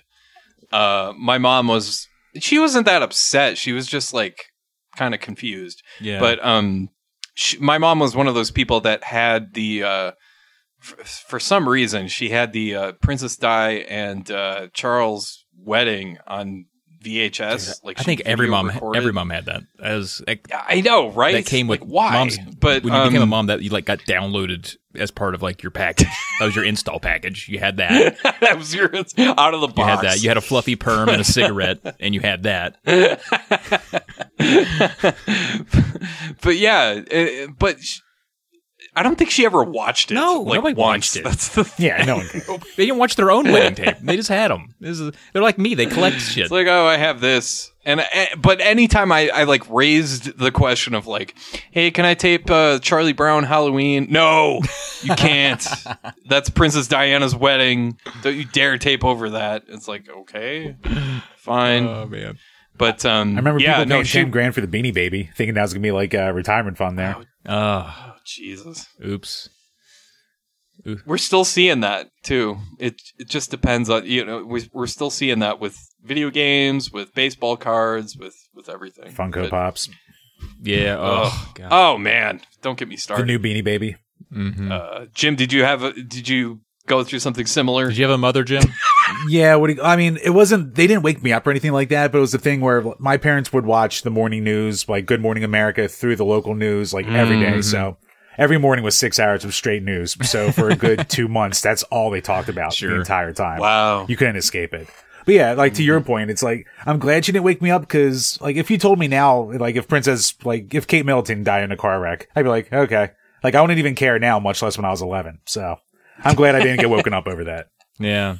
The, the circumstances of her death are like not great. Like she, Oh, it's pretty fucked up. yeah. I mean, trying yeah, to get it's away from, massively. from people that wanted, wanted to get in a scoop. One thing I found interesting in looking up events that happened in 97 was that this was the year that smoking uh like the tobacco companies like shit hit the fan. Like they had to pay 368 billion for states to drop lawsuits uh, for lying about health hazards about, of smoking, and people forget that that was a thing. Like that was. that's maybe more of a 70s, 60s, 50s thing where tobacco companies straight up lied to consumers Mhm. about the health hazards of smoking. It helps you lose And- weight. It's great. What are you talking about? gives you a burst of energy. Like it's so bad. and like you look so cool. never mind that your skin turns brown and that your wrinkles sink into your to your face. But your Super so Nintendo like doesn't turn frickin- brown, right? Just your. Oh goodness! Oh, you got to bring that up. That is a myth, by the way. That is not because of smoking. That's what I said. I did read the other day. There was a uh, um, a guy. I think it was in China who ran a marathon, or like, like maybe even more than that, decathlon, something like that. He ran a long way chain smoking and finished like for a good time for a fifty year old chain smoker. He's been kind of the talk of the In internet. three hours. And he's done it like five years in a row, too. I saw that same thing. Dude's a, he's, he's literally a train. well, dude, do you ever watch like the old Ninja Warriors? And these guys are doing all this crazy athletic shit while smoking. no, but, but I'd They're love smoking to. like in between rounds. And like they're all winning the championship and like climbing Mount Midoriyama and all that. Man, I guess I mean their lungs are probably in good shape because they're like up against the worst possible conditions constantly. So, um, speaking of uh, indulgences, uh, our uh, well, I don't know about our, but when You love your segues. I know I fucking can't live without him. One of my all-time favorite comedians, uh, Chris Farley, uh, passed away in 1997, and I just got done reading his. Uh, it- it's kind of a biography. It's it's interesting the way that it's written. It's written by uh, I believe his brothers in coordination with somebody else, and uh, it's just quotes all the way through. So it's quotes from Really? yeah, it's there's not really much of a narrative. Um, it's just, but but it's really well done in that there is a topic, and so it's it's like here's a quote from Chris Rock, here's a quote from uh, So it's like an oral history. sort of yeah, and it's just like accounts of their account of what he was going through at each point in time, and it's really well done because again, there's no narration, but you still feel like there's a story, like a through line of. Uh, what's happening through his life as they people come in contact with him. I think it's pretty well done. I would say it's probably better done as an audiobook. Um, and you, they have multiple um, multiple narrators there to give you the feel of different people reading. So it's not actually Chris Rock reading to you; it's uh, someone else. But uh, I thought it was it was really well done. It gave me some insight into the guy's career and especially the later stages of his life that I was unaware of, which is absolutely tragic. But Chris Farley was. I mean, who didn't love Chris Farley when he was in his heyday, right? You know, right when Tommy Boy hit, right after SNL, and sort of that like two year window where we just got like some really good Chris Farley shit that was uh, amazing. Gone too soon for sure. But 1997 was the year, uh, December of 1997. And I remember hearing about that when I was in class in like seventh grade, and all of us seventh graders were completely devastated. Like, holy shit, we love this guy. How could this happen? And all of his like contemporaries loved him too. Like if you talk to anyone who ever worked with him, they all have nothing but like amazing stories to tell about him. Yeah, Yep. Yeah, unless they had to Yeah, babysit him. there were a uh, few, a few. Uh, there's a few moments in that biography where they're like, "Oh, don't leave me with Chris when he's like this," uh, and you know why at the end. But, um, but yeah, Oh, yeah, gl- gl- sure. glowing reviews of the guy's personality. He's just absolutely wonderful with like kids. He ever he answered and, and was gracious with like every single fan that came up to him. Just solid, solid dude. But yeah, to, to Jim's point, um, I listen. I'm a big Saturday Night Live like fan, whatever you want to call it. So I, I, I- most of my YouTube recommendations on my feed are just like old SNL people like telling stories about like other cast members, whether it's like John Belushi or Chris Farley. Everybody loved Chris Farley. Like everybody said, like whether it was Dana Carvey or Kevin Nealon or uh, Al Franken or whoever, they're like, yeah, Farley is the uh, Norm Macdonald was, Yeah, I think, the biggest proponent saying like, yeah, Farley could get a laugh doing anything. Like that guy was amazing. Yeah, and what's interesting in that book is uh, like Norm Macdonald and even like Brian Dennehy and John Goodman, like it, it- pretty much everybody he worked with uh, has something to say in in that book. So I highly recommend that book. I'm Wow. I'm not here just Yeah. you know the publishing company didn't send me onto the podcast tonight to shout it out, but I just finished it today. I think it's awesome. So if you're in a, if you're looking for uh, a little bit more about Chris Farley, you, you know how it ends, but the the ride through his career is is pretty fun to listen to. Uh, and then there's Heaven's Gate. Holy shit! I re- I remember that, and knowing I was too young to know more than I needed. Like I'm done. What you, the little bit that I heard, I was like, I'm just gonna leave the room and go outside and shoot hoops. Uh, this is disturbing me. Just uh, one glance at that guy's face. Yeah, That's all it needed. That's all you needed. old Apple Applewhite. I think I think that was his name. Yeah, Marshall Applewhite. I Not Marshall Applewhite. Isn't that a Wait, quarterback was for like the Ew, it is Marshall Applewhite. Why does that sound like he plays quarterback for Texas? Who are we thinking of? Is his name Marshall Applewhite? It is, yeah. Oh shit, that does sound like the. There was a quarterback though. You're right. Uh, I'm looking it up now because I'll never. Uh, I don't want to ever get that confused again.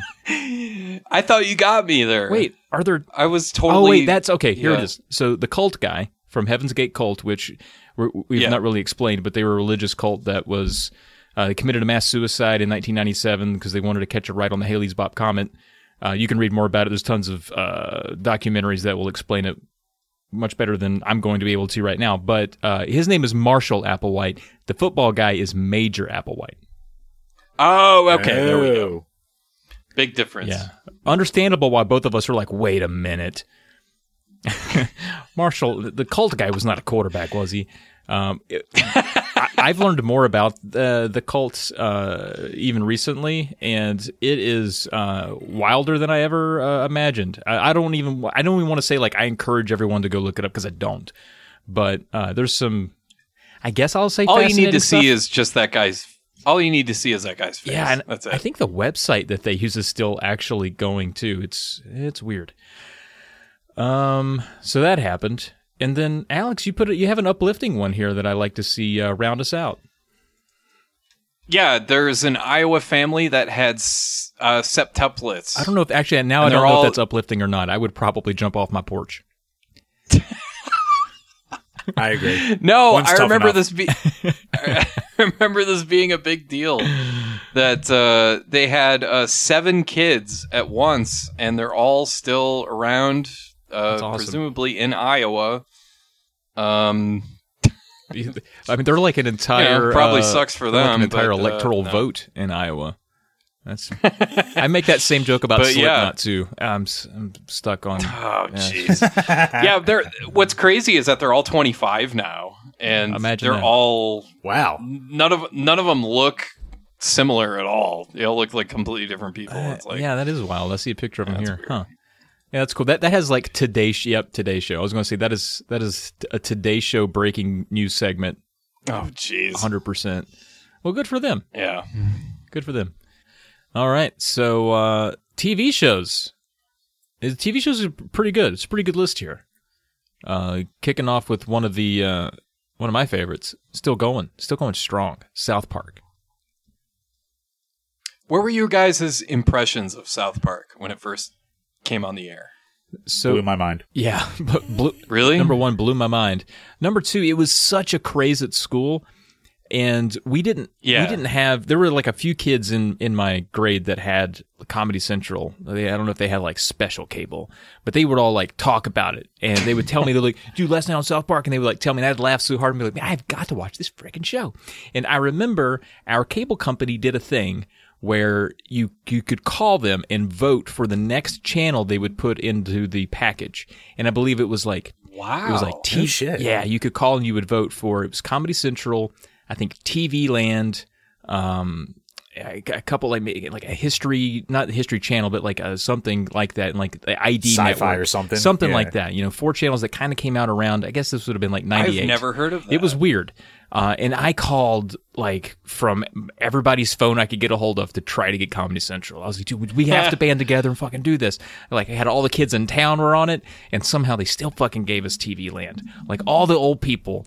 Oh no! oh, you got Gunsmoke instead. You got Gunsmoke, Yeah. Green Acres, which is a lot, was a lot of formative television for me for that very fucking reason. But um, man. a year later, they finally did give it to us. So then, I anytime South Park was on, I, I lost my fucking mind. I had to be in front of the TV to watch it, laughing hysterically all the way through. I fell off of it like.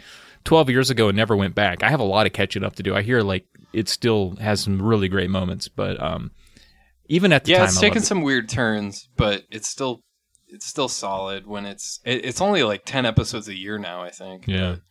it's it's still pretty interesting. Awesome. Jim, what are what are what Wasn't are the, your uh, wasn't the first episode like after the Super Bowl? I think Family Guy did the same thing, but for some reason I want to say like South Park debuted after the Super Bowl, or am I completely making that up? I have no idea. I'll have to.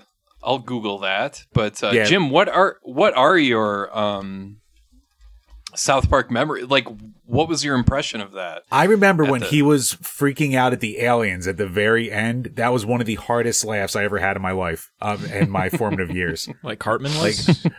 No, when Kyle was, Oh, after Kyle. they like took Ike back up to the alien ship, and like he tried being like he like he did that like little typical like cartoon, you know, like the sweet boy voice trying to like reason with him, and then they just walk away. And then he starts going into, "Hey, you scrawny looking fuck," and he just like starts bleeping for like five minutes straight. I was crying at that. That was like that was probably the hardest laugh I had in my life since like the Dumb and Dumber diarrhea scene, probably. That's a class. Jeff is a Daniels on classic. the toilet. That is a Uh-huh. classic. Oh, we rewound that ten times in a row when we ran it. So. That But is, yeah, like I was, I was hooked ever since. I remember it felt like it was forever between seasons back then too. It really did. Yeah, that's a good point. It really did because I I think that was they ended their seasons like really.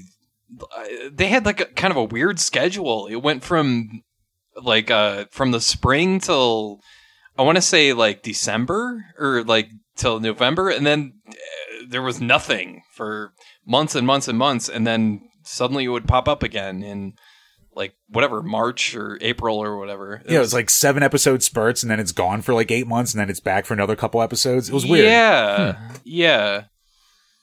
So I I was the too cool for school kid. I I hated South Park at first because I didn't watch it and I resented its success because I I dismissed it as like oh this is just a bunch of little kids cursing and stuff like that. And then I actually sat down and watched it and it was the Barbara Streisand Mecha versus uh, the Robert Smith Mecha. Uh, that was, and I was hooked after that because it was so incredibly stupid that I loved it.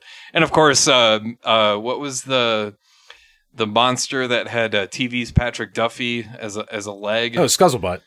Scuzzlebutt, yeah, uh, th- that was great. Um, th- and what's crazy to think, it's really strange to go back and watch those early episodes because it really actually was cardboard Mhm. or not cardboard, but like uh, cutouts and stuff. construction yeah. paper cutouts Yeah. and shit like that. And it's like, how can you make a show like?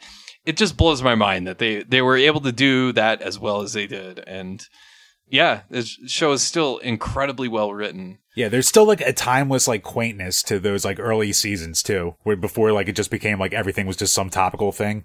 Right. So like, Yeah. now like a lot of like mid tier episode, mid season or mid run now. It's been on for 20 years. It's like oh okay that was very of the time, but like you watch the old ones and you're like ah shit this is still funny because it's you know Scuzzlebutt or Tally or something. snake during Yeah. the Fourth of July and all that shit. Yeah. Well, and Scott Tenorman must die. Yeah. Uh, or the P episode, the greatest episode of television ever. Man, so many, so many good moments. The S- the Scott Tenorman must die episode uh, it, it always sticks out to me because Radiohead is. is Oh, right. Oh look the They little just- baby. Oh you're gonna cry baby? That's the most like what the hell? That's the most of of an, an episode complete with what the hell moments. That is the biggest what the hell moment of, Uh-huh. of all of them. Yeah, it's great. They definitely go places. All right, next up, King of the Hill, and I Oh, I'm in the middle of King of the a uh, King of the Hill rewatch right now. Oh, right Dude, on. they hold up, man. They're still f- so funny. Yeah. so funny. I love how. Where are you right now? Uh, I think I'm up to season seven. So, so is uh, Lucky there yet?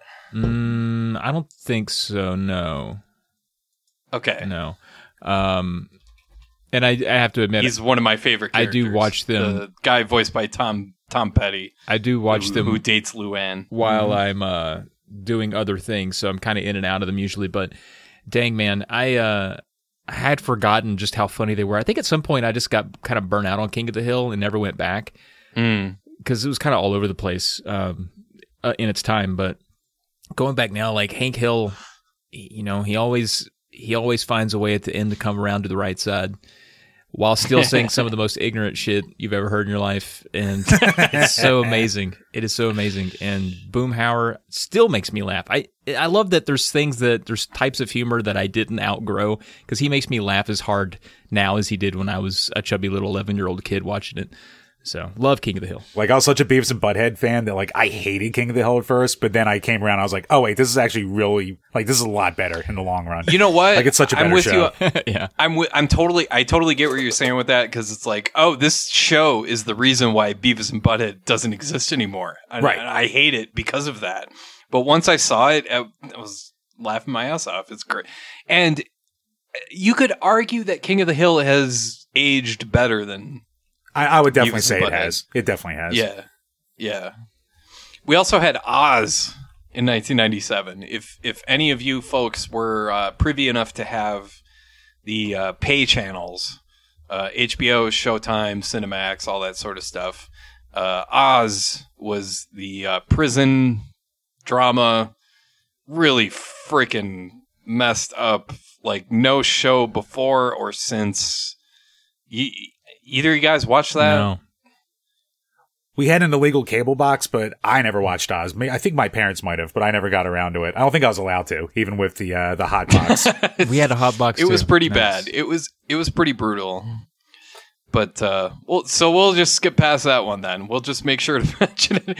But La Femme Nikita. Did you guys watch La Femme Nikita on USA Network? If you watched wrestling After all, Yeah, it came on. eleven oh Yes. Yep. You got inundated with La Femme Nikita. Oh my god, I love Nif It was the perfect like cool down show after a, a hectic Monday night of WWF Raw and WCW Nitro. You had La Femme Nikita there to like kind of cool you down. It was it was You perfect. I loved that show. I've seen probably every episode. You got your Sunny D and your Cracker Jacks. You're still pounding after your long night. Yes. Yeah. I remember watching the first like ten minutes of a bunch of those because of that, and being like, "Oh, I yeah, probably should go to bed or watch the PJs." I liked it. I thought it was good, Yeah, yeah, but that's just me. Good stuff. I didn't get enough into it to know, but uh, Yeah, It didn't hurt that uh, Peta Wilson was was uh, ridiculously hot. Yeah, Oh yeah, right on, right on. Uh, Pokemon. I've completely whiffed on all the Anybody? Pokemons. I, Pokemon, I pulled in Alex. anybody? I was too cool for school at that point. Me too. I was like, Yeah. oh, this is kid shit. I'm not doing this. And then like eventually when I was 19, I finally went around and played the games and I was like, oh, these are fucking good. yeah, same. And now I watch the show all the time with my kid and I'm just like getting into it with her. Oh, like- nice. Like we just That's watched really the episode cool. where like Pikachu was like going to go with the other wild Pikachu and my daughter's like tear like she's having a meltdown thinking Pikachu's not coming back. And I'm like trying to calm her down and I'm like sitting there like sniffling going, it's okay. Pikachu's, he's still here. I kind of had the same That's experience awesome. because uh, kids younger than I guess the three of us were real into the gaming craze much more than we were. Um, so I did I missed the show too. I've never seen the show, but I did get into the games a little bit a few years back, and I was like, oh yeah, this is crack cocaine. Like no wonder all the kids uh, in the grades younger than me were addicted to this shit. I totally get it now. Oh yeah. Well, yeah, the games are perfect handheld games. Oh, yeah. they're perfect. Like pick up and play uh, for five minutes and then put it down, and then that's it. That's all you do. It's Yeah. they're, they're perfectly designed for that. I don't even like JRPGs and they suck me in. Yeah. Yeah, they're uh, the gateway drug. Uh, And then me being a dork, I had to p- point out the Berserk anime uh, was 1997 because that's one of the best anime series I've ever seen. It's brutal and crazy, and uh, it it changed my perspective of how like animation could go. So if hey, listen, you listeners, if you have any great memories of the the Berserk anime, let me know. Send me an email. Uh, now to teen uh, or just cool food fads, beverage trends, all that cool stuff. We got lifesaver holes. Who who asked for that? Was it one of you? We didn't need that. Me? You wanted you wanted the holes. I liked lifesaver holes. I thought they were cool. I I, I had those all the time. They came in those little clear plastic things, and I, I liked having them. It sounds like an insult. Like freaking life. it sounds like something you would call a You lifeguard. lifesaver Freaking hole. lifesaver holes out here trying to watch the beach, trying to keep us kids safe. Goddamn lifesaver holes. Uh, Fruitopia. Uh, that was. I remember. I don't know how I don't. I don't know how I still have teeth after as much Fruitopia as I guzzled. Uh, we had a Fruitopia machine in, in my school, and boy, did I drink a lot. Whoa. Oh man. Wow. Oh man. Oh man. Just Yeah, I went to Catholic school. We didn't have anything. no sugar for you, huh? Nope. Whew. It's devil's juice. Dude, it is. I, I think it had seriously, uh, and I might be overstating here, but I think it had 9,000 grams of sugar in it. It was insane. At least. Yeah. At least. You might be underselling it. yeah, you get one diabetes every sip. You get a single Every, every bottle's a toe. yeah, just one little diabetes. Uh, I don't know what squeeze-its are, but that's on this list. The hell's a squeeze? oh, those are Oh, those I things. see. Uh, my Yeah. childhood friend had those where you twist off the top. Uh-huh. They're like these plastic things, and then you.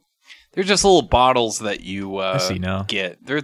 It's basically just freaking Kool Aid. Oh yeah, again of pure sugar juice. That's all it was. Yes, that's right. Yeah. That, 90s all about sugar juice. All about that sugar juice. It's either sugar sugar came in different forms. They either came in lifesaver holes, they either came in cu- in cubes like Starburst, they came in little caplets like Skittles, or they came in drinks like uh Squeeze Its. And uh, we also have Gushers on here. oh, gushers, dude. Uh, gushers were really strange and gross, but uh, I like them. I still Uh, like them. that's- Still like I never yeah. have them you- anymore, but I still like them I do.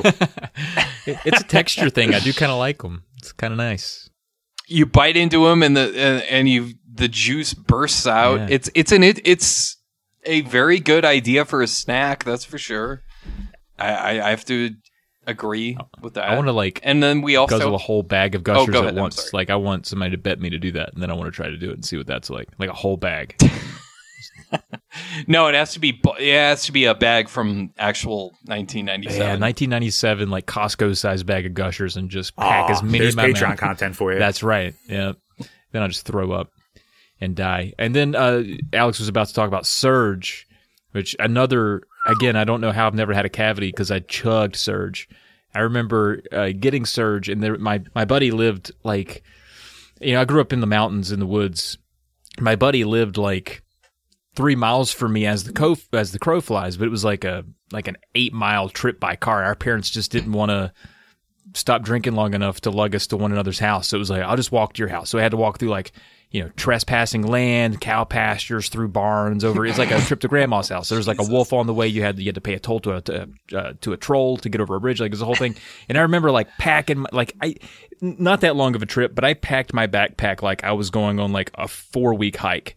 And it was just surge and video games. Like that was what was going to sustain me. and I remember just lugging tons of surge on this trip uh, that I took like once every two weeks to my buddy's house.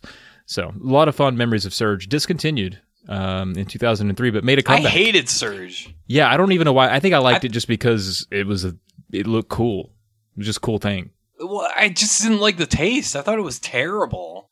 Like it's like if I want if I want to rot my freaking throat and teeth and brain and mouth, it's like I'll do that with Mountain Dew. That's That's what I was gonna say. Available Yeah, it was just burnt Mountain same Dew. thing, just less less gross. Just and like more sugar and caffeine, I think, was Surge too. Somehow it's even worse for you than Mountain Dew.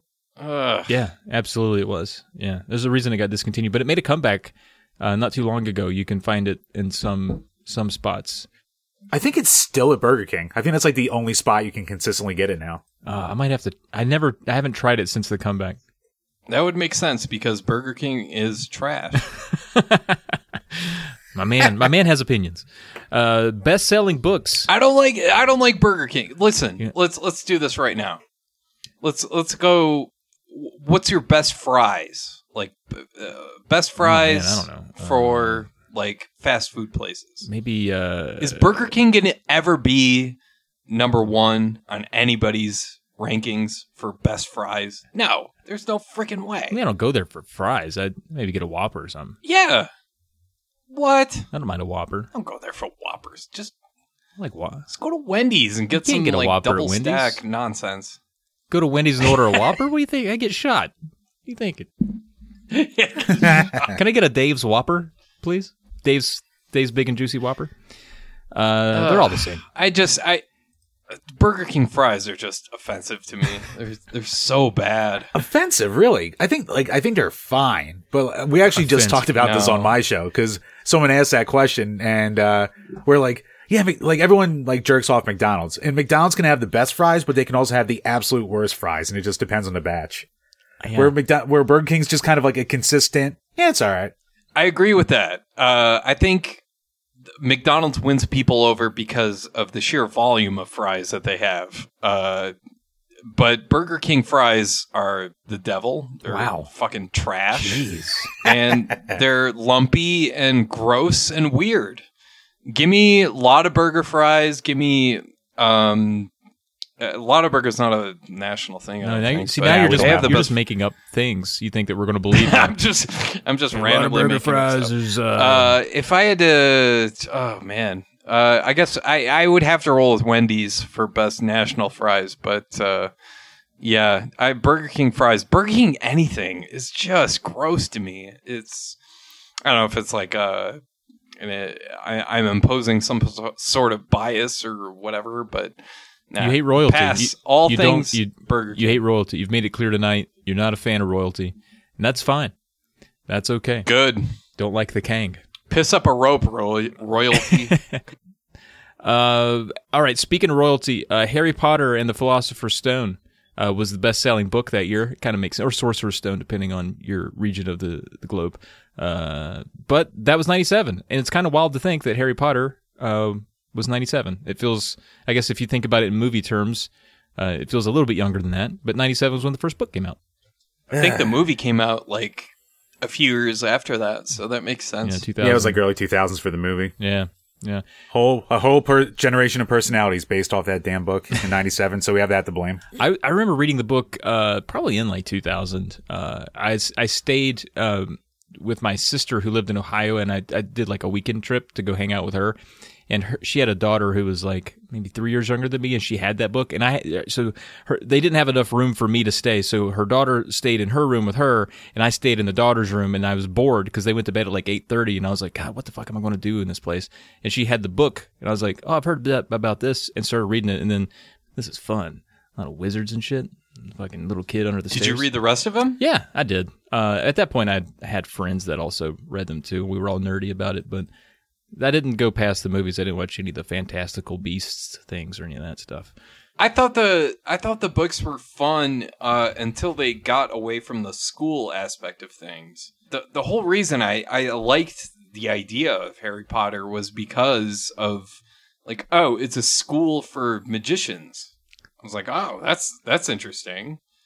Like oh y- y- y- and not only that but there's like a whole freaking like college into it uh initiation of like going down this like alley and like picking out your wand and it's like oh that's cool that's cool that's cool once they got away from that i'm like i'm out this is just like basic bitch like action movie stuff like no thanks Yeah, I'm kind of with you. Like the, I think it was like the sixth, fifth or sixth book, kind of lost me a little bit. I finished them, but it was kind of painful because it was just like Horcruxes. Like they're just hiding like magic things and squirrels and like under ducks and like what the fuck is going? What is this shit? I don't even understand. i just didn't care after Like there's a. It's magic just like, boot in the bottom of the of the water that we need to find. And like, uh, okay, all right, that's wild. Um, and then there's Tamagotchis.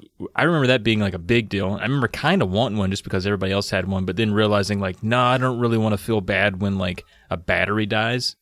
So, no. Yeah, I, I, I didn't know what those were. I just put that there because they were oh, popular. Oh, super popular. Yeah, same. Never I had never one. had one either. I was just like, ah, I don't feel like taking care of this. Yeah. Yeah, screw that. There was an allure about, you know, it's like the craze. You see the craze and you're like, man, everybody's got these damn things. They must be awesome.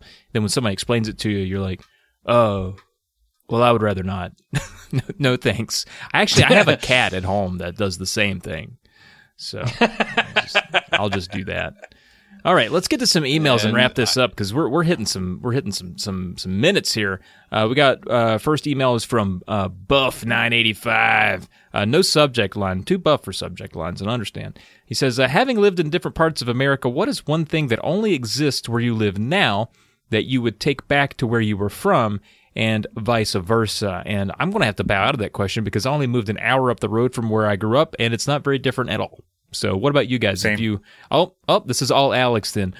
Alex, you've you've gone somewhat cross country. What would you ta- what would you take from home, uh, your original home, to where you live now?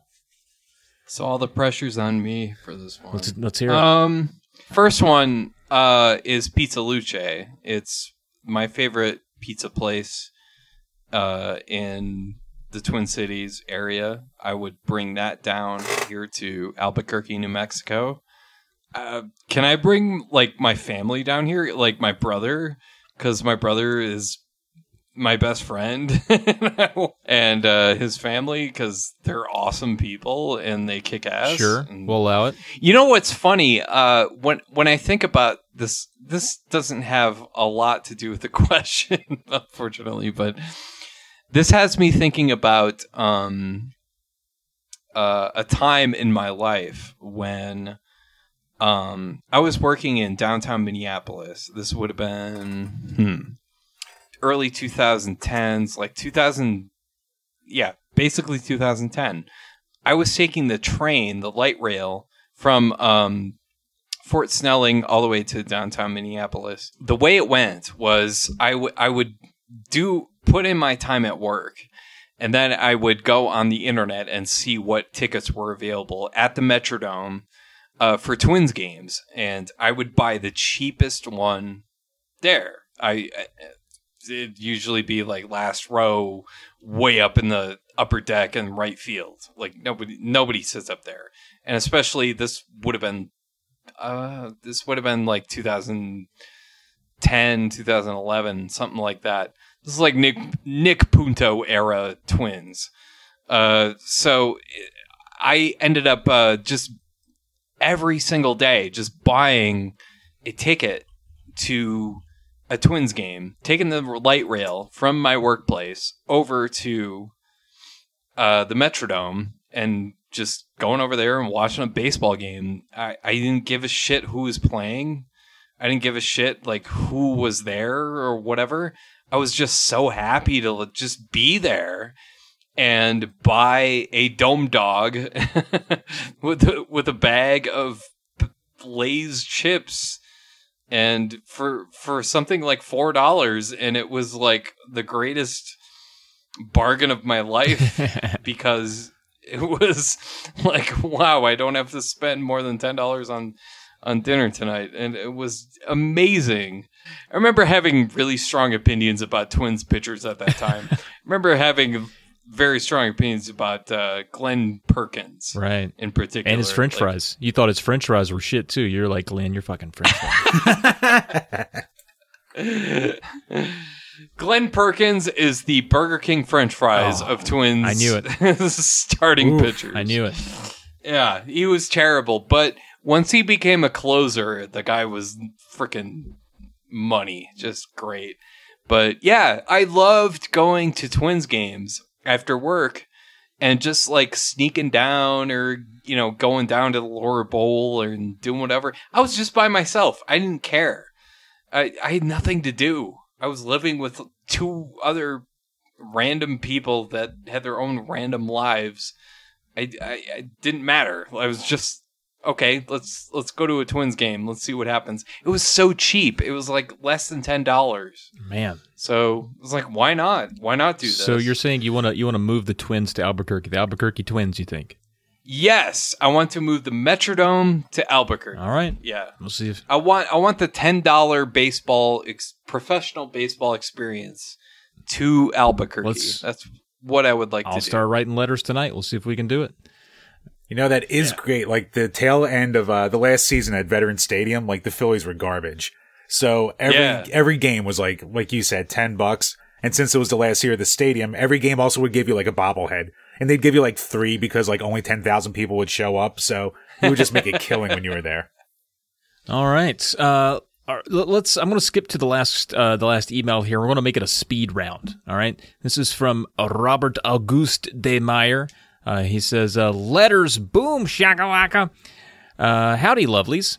I was wondering if you have played any of these games, and if so, would you care to give your opinions on them? In my book, they're all amazingly good. And so I want to go through this list here and just say whether you've played it or you've heard of it, you haven't heard of it, you liked it, you didn't like it. We'll just make it super quick. Uh, the first one here, Cruelty Squad. I haven't heard of it. Never heard of it. Nope. All right. Tunic. Have heard of it. Heard it's pretty good. Have heard of it. Never played. Nope. Never heard of it. Every day the same dream. Haven't heard of it. Never heard of it. I've heard of that one. Uh, never played it. Automaton Lung. Never heard of it. Never heard of it. What a terrible name for a game. What the hell is that? It's almost as bad as NieR Autom- no, Automata. that's not good. No, I have I have not played that. All right. Final Fantasy Ultra Champion Edition. Never heard of it. Yes, I've played that. Good? Bad? I've never heard of that. Did you like it, Alex? It was good. I think it's like a fighting game, isn't it? Seems like it would be. Alba, a wildlife adventure. Never heard of it. What? Nope. Never heard of it. Oh, wait a second. I know what th- where this is going. Final Fantasy. Uh, uh, this is. I. I should. Okay. Robert Auguste de Meyer is a regular emailer. He is sneaking in his. Uh, he has worked on Final Fantasy Ultra Champion Edition at, on romhacking.net. Oh. It's, it's a it's a ROM hack for Oh. certain stuff. That's what he's Sneaky trying bastard. to do. Sneak. He's doing some sneaky plugs. Yes, that's exactly right. And yes, Robert, this game is good. The, your hack is excellent. Thank you for your service. Very good. Th- Does that mean we can stop here? we could skip I- down. I- I Hy- guess. Hyperlight Drifter. I've heard that's good. Heard of that. Never heard of. Never heard of that one. Huh? Hyperlight Drifters on here? Yeah, that's a good game. I've played that. That's like a really good like Zelda type uh puzzle bullshit thing. He says, uh, "Okay, gotta go. My girlfriend and I are going to a burlesque festival, and we have to dress up. Let us know if you want pics. Uh, we do, I think. Uh, email those. Make sure that you tag the email as such so that we can be prepared when we open it. And uh, he- Please throw them on here. yeah, he says, "Gangster Boogie." Robert Auguste de Meyer. Thank you, Robert. Always love getting an email from Robert. And I think it's going to close us out, guys. It's been a long, girthy one. Been a real long, girthy one. Uh, Jim, thanks for hanging out with us. Please plug your podcast. Let us know what you got planned for it. What all's been going on with Drink a Beer and Play a Game. Uh, yeah. So, uh, my channel on YouTube is called Drink a Beer and Play a Game, where we we used to mainly be a video game review channel, and where at the end we would give a beer recommendation with all of them.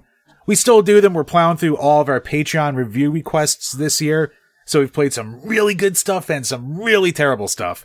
Our fans like to watch us suffer. So, uh, in between that, we are doing our uh, fucking. Uh, we've done sneaking and a game called Lady in a Leotard with a Gun.